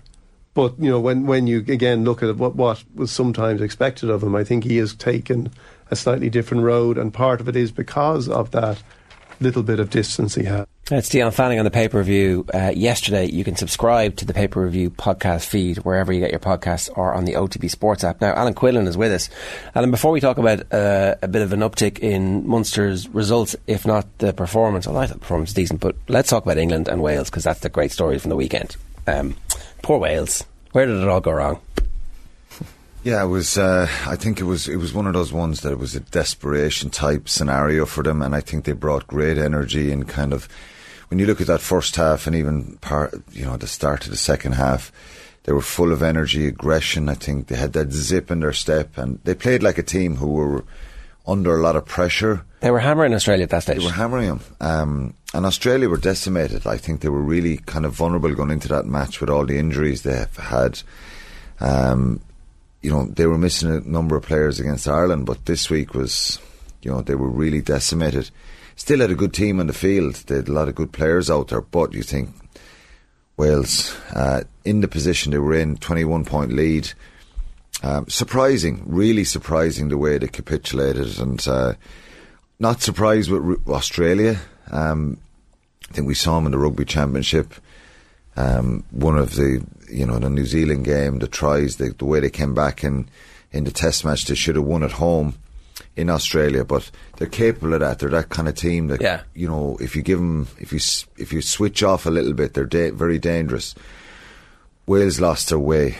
Um, they got sloppy. Um, they got a little bit lazy. Um, and credit to Australia. You know, there's a mixture here of Australia um, really throwing the kitchen sink at it to try and f- like you you can imagine if that scoreline went on or, or even stayed at that gap, how how much pressure Dave Rennie would be. Well, I was going to say it was really intriguing. Both coaches under big pressure. I think Australian press, and I was reading some of it last week, seemed to give them a little bit of a break because of all the injuries. But their results haven't been good either this year. And um, They're the lowest ranking. that Matt Williams pointed out in the show. They're ranked eighth. It's kind of one of the lowest they've ever been on, on the world rankings. Yeah, does it all really really matter? And I think they probably, you know, we probably get comments after this from from people, um, from Welsh people who watch watching YouTube and all that kind of stuff. So criticising us and reminding us we've never gone beyond the quarter final. But the here and now is not good for for Wales at the moment. And I think um, it's you know when you have a twenty one point lead and when you lose to Italy and Georgia in the same year, um, they're two big ones, aren't they, at home?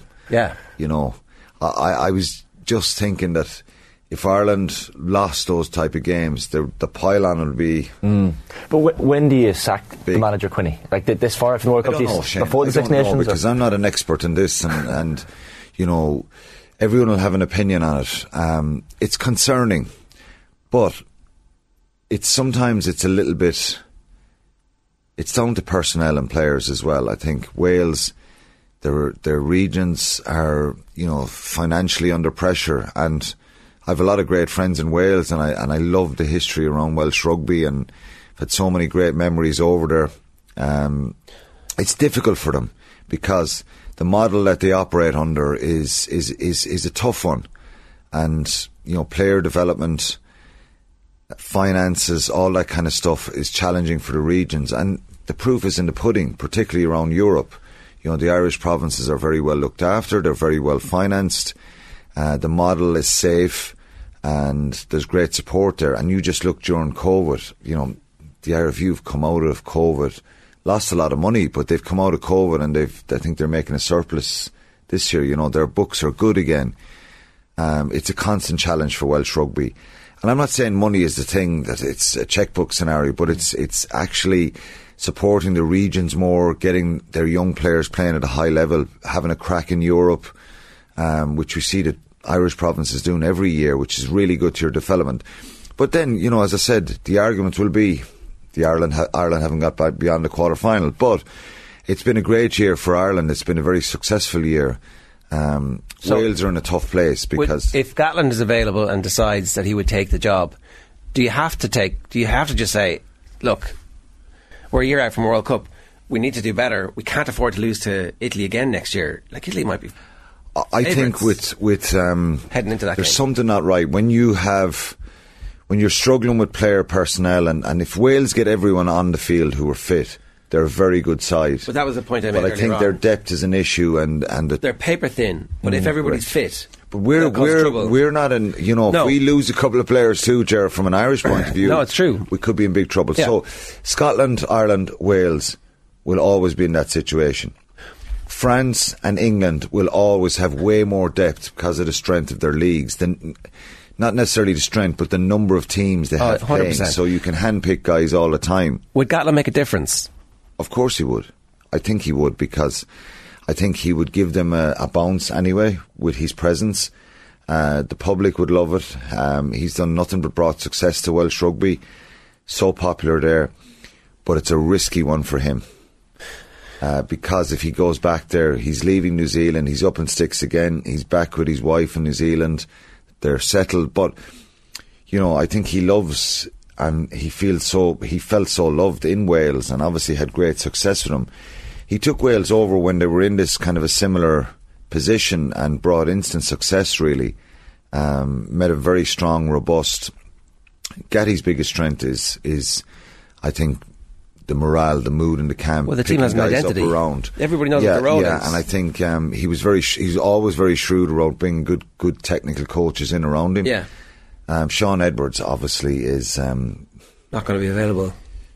he's he was a big, big, big loss to Wales. You have to assume that there are other people equally as talented as Shaun Edwards available that Gatland might be able to convince to come and join for a Yeah, year. you you've got a again you've got a checkbook job here where you've got to go out and get good people to come in and and obviously if you get a good coaching team it will give Wales a bounce. I'm not sure. You you know you hear this stuff in sport that they're not playing for the, the coach or they're not playing for the manager or something's not wrong or the camera's gone up to the box, um, the coaching box, and they look disjointed. I've seen that. You can read a little bit of stuff into that if there's a if there's a row or if they're not. If Yeah. we've seen it on a regular basis, but when when you're under pressure, um, Stephen Jones involved there as well. Top top top bloke, um, great fella. I think he's. Um, So Gatland might keep someone like Stephen Jones for continuity. If, yeah, if yeah. Who knows? It's So it's- on balance, what do you think is more likely? Pivac is in charge or not in charge by the time the Six Nations rolls around? The way it's going, I think not in charge, but it, that may be dictated to by finances as well. else, And, and yeah. can they go out and afford to pay uh, a huge salary to, to Warren Gatland again? Um, but it's very concerning for them, and it's not good to see. And I've always said this: it's not. It's obviously we want to beat Wales and we want to beat I know. I, England when I'm, we I'm play enjoying a against little bit them. of this now. I've got to say, But Just a little bit of this. We, well, I'm not. I, I think you know because I would have wanted Wales to win and have a good autumn, um, but I would have. I, I really want their their regions to be strong. You know, they can argue, of course, again, they can come back and say, well, Munster are not strong at the moment. But I mean, in general, in Yeah. the last number of years, to be in Europe and. and But Munster and not being strong is a difficult for- crisis. The Welsh team's not being strong at the moment is what we're, we've become accustomed to. Like at least there's massive debate about what's going on at Munster. It's it is like a Jesus. This needs to get fixed. Wales are a good side when they when they have everyone fit and available, but there's They're really something good, not yeah. right. There's Yeah. something not right there as regards the nation being behind them. The results, I think, the result against Argentina gave a little bit of hope, but they were well beaten by New Zealand again. And you know, let's be honest, it's it's it's got to be much closer than that. You know, w- New Zealand scoring 55 points against Yeah. them. Georgia. He's got to make changes there, and it's not the strongest Welsh team, but, But you still need to be able you've to. got to win that game. It's impossible now, though, because the players uh, aren't stupid. They read papers. They know that Gatland's name is now being mentioned and that Pivac's days are essentially probably numbered. So, like, it's it's tough for players even to It is. I'm reverse sure, that. I think Wayne Pivac is very popular and he's very well liked by player the players. But you have someone like Jamie Roberts who's saying, and he's a Welsh legend. So maybe it's not for me to say Wales have got to make this change. What's what's Robert saying? He's saying back Pivac. No, No, it has makes to change. change. Okay. Um, so I think it's tough times for him at the moment. Um, but you know, it's make the change now. I think. I think it's it's come to that point where. You know they've played twelve. Their last twelve games, they've won three, lost nine. Yeah. it's too many losses. It's funny how, uh, like, as a neutral observer, I always felt like the November internationals were a little bit of a free hit for most countries. But if you look back at the track record, Ireland hammered South Africa. They sacked the coach. They got Rassie in, and it was a transformative moment for South African rugby. It's possible for a change And now. I don't buy into this scenario of oh, what's too close to the World Cup for anyone, even if it was in an Irish scenario, because at the end of the day, sometimes that change, you get that bounce out of it. And it's worth rolling the dice sometimes. If it's not, hasn't been working and not working, Yeah. you've got to make change. Um, England's scenario is similar, but Ireland go to, to Cardiff in the first Six Nations game and We'd much rather Wayne Pivac in charge than Warren Gatland, wouldn't we? Like we would. Do you know, like because even that psychological edge, you can imagine Well, if Gaddy was bombs. there and Yeah. he'll be throwing stuff out during the week and he'll be he'll be testing Ireland. They'll find that bit of a surge for him if it happened, but um, it's it's a tough decision for them to make, and it's a tough place they're in at the moment. Uh, is it as tough a decision, or is it actually easy to stick with Eddie Jones at the moment in in England? Um, Clive Woodward is like the knives are out, and Clive Woodward is like this review that we're about to do is pointless because we don't know who's doing it, and then afterwards we don't really find out that much about it, and there's no jeopardy involved. It's just a oh, we recommend you do this, this, this, and this, um, and he's saying. For reasons which have never been explained to me, I've never been invited to participate in any of these reviews. At the risk of sounding arrogant, I believe I'm the most qualified Englishman to conduct an investigation. People might read that and think I'm angling for a job. Nothing could be further from the truth. The role as RFU Director of Rugby would have interested me 10 years ago, but that ship has long since sailed. Clive rules him out of a position which he wasn't uh, asked to do. It's, um, it's just an interesting little dynamic at the moment where somebody has won the World Cup in England and he's piling on this guy who never won the World Cup for England but has been involved in very successful teams. He has been for a while, and I think it's a very valid argument to say that he is the most qualified person. Um, he, you know, got the best out of that England team, albeit it was full of characters, full of quality, but you know he brought that success to them, and um, England have been two stop starts. Um, again, I think the quality of players, and I looked back at their team from Saturday, and they're a better team on paper than what we, we're seeing from them. They look lost for ideas. They looked disjointed. Their set piece is poor. They wouldn't f- put, you know, they wouldn't put any sort of fear in you at that England team the way they're playing. And um, I think from the amount, the quality, the type of player they have, um, there's something, something not right there. There's something not right. He's not getting the best out of them, and I think he's lost the dressing room in a sense. And you hear that from ex-players talking about, you know, the regime he's run, the way he's chopped and changed coaches over the years. Um, he's been absolutely ruthless and probably not very nice to some of these people. Um, a lot of, a, a couple of them have spoken out about it, about the environment. It can only take you so far. That Yeah. fear, Yeah. that that that fear of failure within the group, that that fear that's in players, and they're being held back here. And I think um, he'll be very, very lucky to survive. I must say, Eddie Jones has come out with, you know, the kind of psychological warfare over the years and made some kind of disparaging comments about uh, Irish players and Ireland kicking the ball, Johnny Sexton's uh, worry about when he retires, stuff like that. That wasn't. Um, it, it created a lot of headlines. He's always been someone I've kind of had a, a, a an admiration for, if you like. It's box There's office. something about yeah. Even when you meet him, he's he'll have a chat, and you could be saying something about him week before, and he'll say hello, and he'll chat, and uh, it is box office stuff. But What's that? What's Something that like? right. What's that like day to day though? When when that's your coach and you're not quite sure what you're going to get in terms of the consistency. Sometimes he's ruthless. Sometimes he's praising you. Sometimes he's telling you you're no good. He's writing books. He's coaching in Japan. Do you know? It's like sending a player a packet of sausages, telling him it's a fillet steak, that he is a sausage uh, when he opens up his package at home and uh, needs to work on his game. Did you? I heard that story last week. no. What's the story? A particular player, um, he didn't pick him, but he sent him a package, told him it was a fillet steak. Go home, have a nice steak. Released him from camp, and uh, have a nice steak. Relax, you'll be fine. The guy opened up the package. There was sausages in there, and he got a text message then saying, "Well, you're a sausage. You work on your game." And uh, Now I don't know how true that is, but that was on on uh, on social media last week. Tough But love, that is tough love. Has been tough love from from Eddie Eddie Eddie Jones. I think Mike Brown, who played under him, um, How got important- dropped by him and Yeah. released and not picked. He's coming out now saying in the papers again. I- again, when it's it's not our back garden, if you like, but when you see ex players, and it's the same in well in the Welsh scenario, who are respected, who've been there, done that, they know the culture, they've been very passionate. Mike Brown has been someone who's been very, very. He's so passionate about England. There's probably a little bit of a needle there by you know his clash with Eddie Jones and Jones not picking him. Um, so you got to read between the lines as well. But you know, Will Greenwood, I saw him doing a video afterwards in Twickenham. Someone who would have been very pro Eddie Jones, and I think probably has a good relationship with him. I know Eddie Jones is, you know, they've done coaching sessions together and done events together.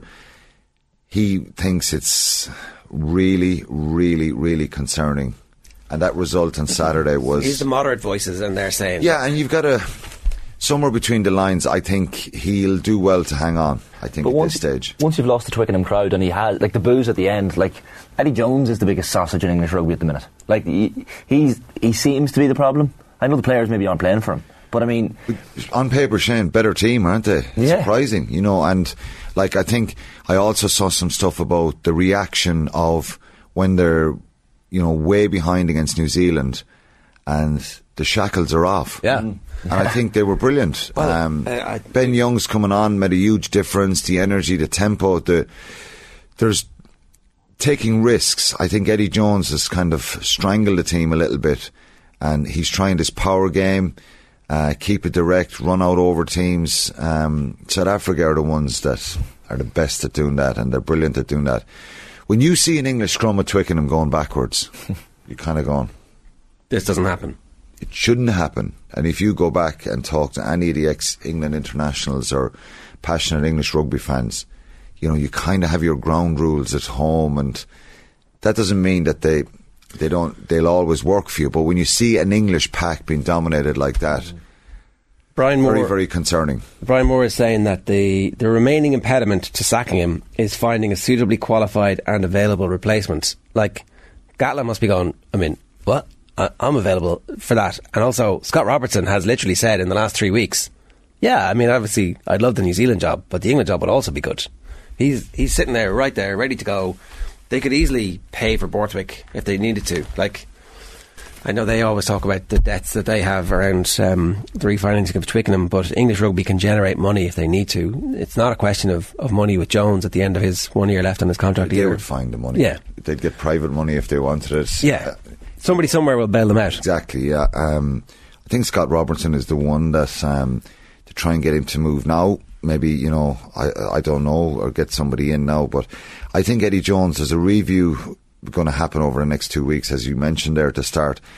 I think it'll be very very hard for him to survive. I really think it'll be, and the tough thing for Eddie Jones personally here is if he doesn't survive, does the American scenario? Because I think that that could possibly be a done deal with him going to And maybe America. he just takes that over early, like because they don't have the World Cup to go to anyway. So, um, and I don't think that if they've agreed something with Eddie Jones that they're going to change their mind at this stage. You never know, um, but I think their the results are concerning.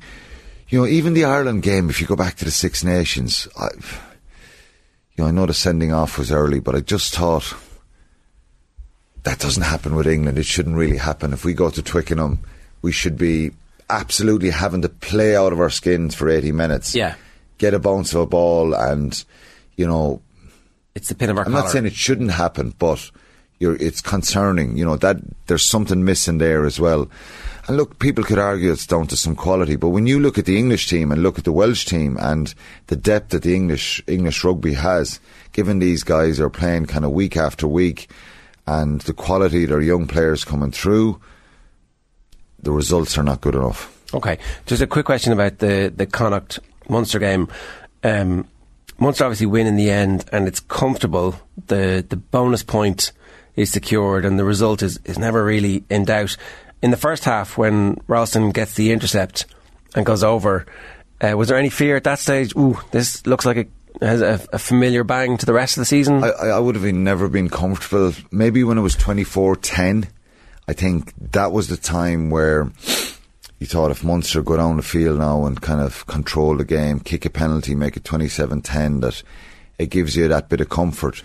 But Connacht are a side that are hard. You know, they're a good side. They're a very dangerous side. And I think they knew what was coming with Munster. I think it was, uh, parts of it were much better. There's still a lot of mistakes. Um, they're a better side to watch. Mm-hmm. I think they're actually trying to move it a little bit more, and and that's what they've been doing since the start of the season. I think there's still it'll still take a little bit of time. Um, I think when the intercept goes in, yeah, I think you're thinking, does it have this feel of? Uh, but I think overall, I think with respect to Connacht, I think Munster seemed to be that bit more controlled. Um, they made it. There's a lot of mistakes there. There's a lot of handling errors. Antoine Frisch adds a bit of something, doesn't he? Like first yeah, UFC he's a star. lovely player, I think, and um, lots of people, um, whether you're a Munster fan or not, can see that this guy, there's something there. Uh, France have been trying to get him back. Fabien Galthié has been putting a lot of pressure trying to get him back and play with France. They've seen the quality of this guy. We've got to see it consistently, obviously, and see it in Europe when he's under pressure. But there's a natural.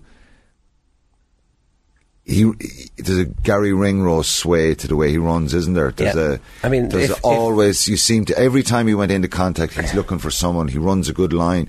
He's physical. I saw him actually putting on a lot of good tackles, the timing, clean outs in the breakdown. Mm. He looks a really, really good player. Yeah, if Jack Grealish has taught us anything, get him in team, cap him, and then go, and then we make our mind up on the next couple of years. That- that- Yeah, I think he's committed to now, and I'd be very surprised if something like that happened. Um, I don't think it will happen because I think he's come to Ireland and he's he's going to throw his lot in here, and um, he'll be very important. I think it for the future, and uh, Yeah. We have a lot of quality in that centre position. But someone like him, you think, can really help Munster. They still have, you know, the scrum was a concern, the set piece at times. Uh, Maul was good. Um, but like they weren't never going to run away with the game and win it by 20 points. It was always going to be tight. I fancied him to kind of, it was a better, a good, a strong Munster team on paper. Um, but, you know, really, really important bonus point win for them. I suppose it's all put in um, a little bit of perspective. Of the weekend with the news of Doddie Weir's um, really sad passing. I know this was a battle he's fought since um, since it became uh, public in, in 2016. So much money raised, so much awareness raised for motor neuron disease as well, and um, an inspiring figure and really, really sad news. Yeah, it was horrendous, I think, and um, I think everyone was shocked. Um, obviously, he's fought an incredible battle, and I think the legacy he will leave is not just that he were a rugby player. I think it's the fight he showed, um, the money that's that's raised for the research around motor neurons disease for the future to try and make it, it's it um, to try and change that picture for people. It's an incredibly difficult situation for anyone. I think he's had an incredible team around him, Doddie. I was over there a couple of years ago, and I did, I did some a, a dinner before the Ireland, the Scotland Ireland game, with Doddie, Gary Armstrong, um, the former Scottish scrum half as well, and uh, I just think that the impact he's had is just phenomenal. He's a, he was always a lovely man.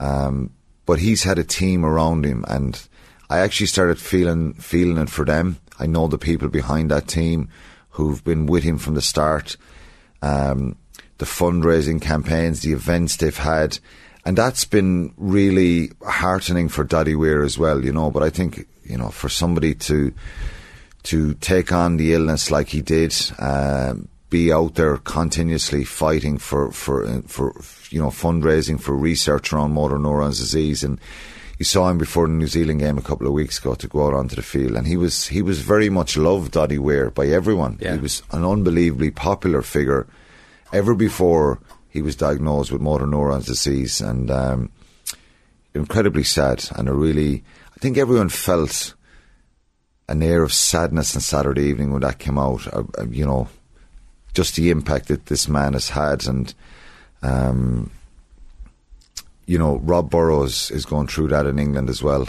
um, the former Leeds rugby league player it's it's it's heartbreaking to see this horrific. stuff happening. Uh, but then you see the inf- inspiration of Kevin Sinfield and what he's done, and all the races and the, the fundraising, and you know, I think what Doddie Weir has done um, in the last number of years has been just inspirational, and Yeah. and That will be his legacy, and, and, and that work will continue. Alan, good stuff. Thanks a million for joining us this morning. Cheers. It's uh, 17 minutes past nine. We're live every morning with Gillette in association with Movember. Effort to shave, magnificent Mo. You can sign up or donate now at Movember.com. On OTB Sports Radio today, OTB Gold at 1 o'clock is Paul McGrath talking about the Jack Charlton era. Blanc at 3. Our Culture Hall of Fame is Lenny Abrahamson. Jack McCarthy is OTB Gold at 6. And then the show is tonight live with Joe in the hot seat looking at uh, this evening's World Cup games and, of course, back at the weekend's rugby as well. You can follow OTB across all our social channels and subscribe to our YouTube channel, youtube.com forward slash off the ball. Up next, German football analyst Jasmine Baba joins us to, re- to react to Hansi Flick's side draw with Spain last night. Stay tuned. OTB AM. We're turning our attention to the German football team after their one-all draw with Spain last night. I'm delighted to say German football analyst Jasmine Baba is with us. Jasmine, good morning to you. How are you?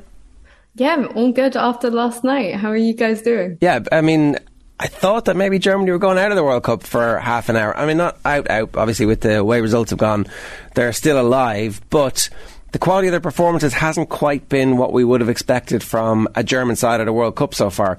What's your assessment of where they are? I think it's still in very much the transition phase from Jogi Löw's side. I think we've seen that with the amount of changes Hansi Flick keeps on making to especially his back four.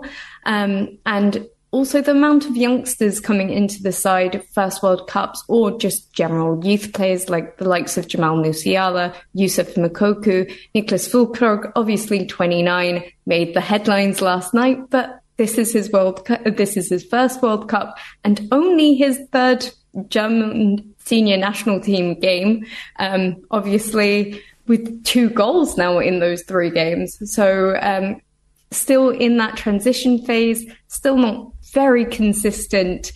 Obviously, they've only had one win in their last couple across tournaments, the Nations League, friendlies, and the World Cup. So, yes, all different, all changing, and quite uncertain around the German national team. Where does the responsibility of Hansi Flick lie with uh, it's either great management to allow yourself to be open to a, a, player in form, scoring goals and throwing him into your team, or it's like um, not quite understanding what the available resources were. I think it's a bit of both. Um, it's quite obvious that this is a very different tournament to all teams. No one has really looked outstanding except for the likes of maybe Brazil. And because of the timing of the World Cup, we are seeing so many more injuries. We would have probably seen the likes of Timo Werner and Lukas Nmecha being picked in the striker roles for this Germany team. Even Leroy Sane has been injured and it's only came in for a short time last night. So, I mean, it's a bit of both. We can talk about the attacking side all day and how there isn't as much quality in other countries as there is in Germany up front and what Germany need. But there's also a discussion to be have um, to be had in the terms of defence in centre back. The fact that Schlotterbeck has not really been informed but got chosen, especially to start against Japan. Um, the likes of who's going to be at right back because Süle didn't look quite up to the job against Japan, looked better as a centre back last night, but instead Thilo Kehrer, who is also a centre back, filled out for right back last night. So it's not particularly who's on form, but it's also who carries the big name who plays at Dortmund or Bayern Munich that maybe should not also play. And also Hansi Flick's kind of tactics into the role has not really changed from his Bayern days either. So it gives a lot to look at and see where the weaknesses are. So for instance, whenever he plays Kimmich and Goretzka together, and this has been a tell from his Bayern days, that they tend to be a little bit more um, weak at counterattacks and defending those counterattacks, and we saw that against Japan. It, it was a strange one, Jasmine, because I guess the problem against Japan was they couldn't take any of the many chances that they created, and then last night they just couldn't really create chances uh, until the goal. Um, like, is this experiment of Thomas Muller through the middle? Uh, you know, is Hansi Flick quite ready to, to dump that if it, if it's not working? It didn't seem to work last night, for example. Honestly, I can't say for sure. I think people have realised that Thomas Muller as a number nine hasn't really worked. It worked in the sense last night that they wanted him to press and to press Spain last night was their main goal to disrupt their play, to make sure they couldn't have the possession or do much with the possession that they normally have and could could do as seen against Costa Rica. So in that in terms of that, that works very well and Thomas Muller is good at that. But the thing is was when you press, is when you win the ball, you're supposed to do something with it. And the selection last night, especially, showed that the players that they put on couldn't quickly transition from a ball win into a goal scoring opportunity. And that's where also Thomas Muller lacks because he doesn't have the speed as, say, Youssef Moukoko, even Kai Havertz. So the problem last night was not like a defined problem they set up to just disrupt Spain and thought about the goals later. Whereas Japan, they just couldn't finish their chances. They they didn't really care for what Japan did. It was all about them attacking, them having possession. Where the kind of role changed. They were the Japan against Spain. So it's two different problems, and it's this kind of consistency that Hansi Flick can't put his team together. So against Japan, if he started Füllkrug or brought Füllkrug earlier on, especially with Musiala as a 10 behind him, we could have probably seen them finish a chance or two more. Instead, he took off um, Gundogan for Goretzka, so he made that balance of the team weaker, and then didn't have the same attacking prowess than, that he did in the late stages last night. His substitutions last night were a little bit more um, effective. They were needed to put on someone like Füllkrug, but of course at that time it was a bit too late. They could have maybe scored a second. We saw Musiala take that shot instead of um, give it back to Füllkrug just before the actual goal. So these are the kind of tactical problems that Hansi Flick has hasn't seemed to iron out, which we can all see. Is Hansi Flick a good manager? Well, I, he's obviously won everything. I don't think a bad manager could win absolutely everything that there could be to win. But I think the time where he did win everything, he had a star studded team. He had the kind of luck of timing that the fact that COVID had changed the course of the season. Throughout the 1920 season, Bayern were a bit behind in the league uh, coming up to Christmas, and Borussia Mönchengladbach were on top of the league and they were a couple of points behind. And there was five teams still in the t- title race in coming up to February. And it was only until that COVID break had affected everything, only Bayern managed to sustain their form from before to go on and win the title. And then obviously the Champions League had completely changed that summer. And we had that fantastic game in Bayern versus um, Barcelona, where it seemed like both defenses had just not shown up. And I think those kind of things had kind of um, basically made a reputation for Flick to being a lot better than his actual substance is because on the last year of Hansi Flick's Bayern, they weren't as good. Tactically, they weren't as good as other teams. Um, the gap between Dortmund, how they played, and in terms of goals and conceding goals were a lot, lot closer. And this is what he's bringing into the Germany team. So he obviously has loads of expe- experience under Jogi Löw. He was the assistant coach of the German national team from 2006 up to 2014. And I think there's a slight fear that some of his methods are maybe not updated enough to actually bring this German team out of the transition period that they're currently in. You mentioned um, Jamal Musiala and, and like what a player. Like you forget that he's only 19 years of age. Uh, such quick feet, just really exciting when he gets on the ball. And I know, I'm sure there's a lot of pressure on his shoulders within Germany um, because he's such a talent. But uh, he really adds so much to that German team. He is absolutely wonderful. And the surprising thing about Musiala is that he has not stopped since last year. I remember talking about him last year and wondering why he isn't talked about more. But he is Bayern's top scorer at the moment and um, really feel he's not only helping the German national team, he's helping Bayern Munich be where they are at the moment. So he's a wonderful talent. He's he makes decisions light years of beyond his age. Um, the way that he can just set up and lay off balls to absolutely anyone, especially while being pressurized by other players and in tight spaces, is again magical and world class. Uh, having seen the results go their way in the last 24 hours, what's the level of confidence like amongst uh, the German supporters at this stage? It's a lot better, but the Germans are very good at keeping their feet grounded well onto the floor. Um, they're they're not taking anything for granted. They know that Costa Rica will be very hard to crack down on, especially with their win against Japan.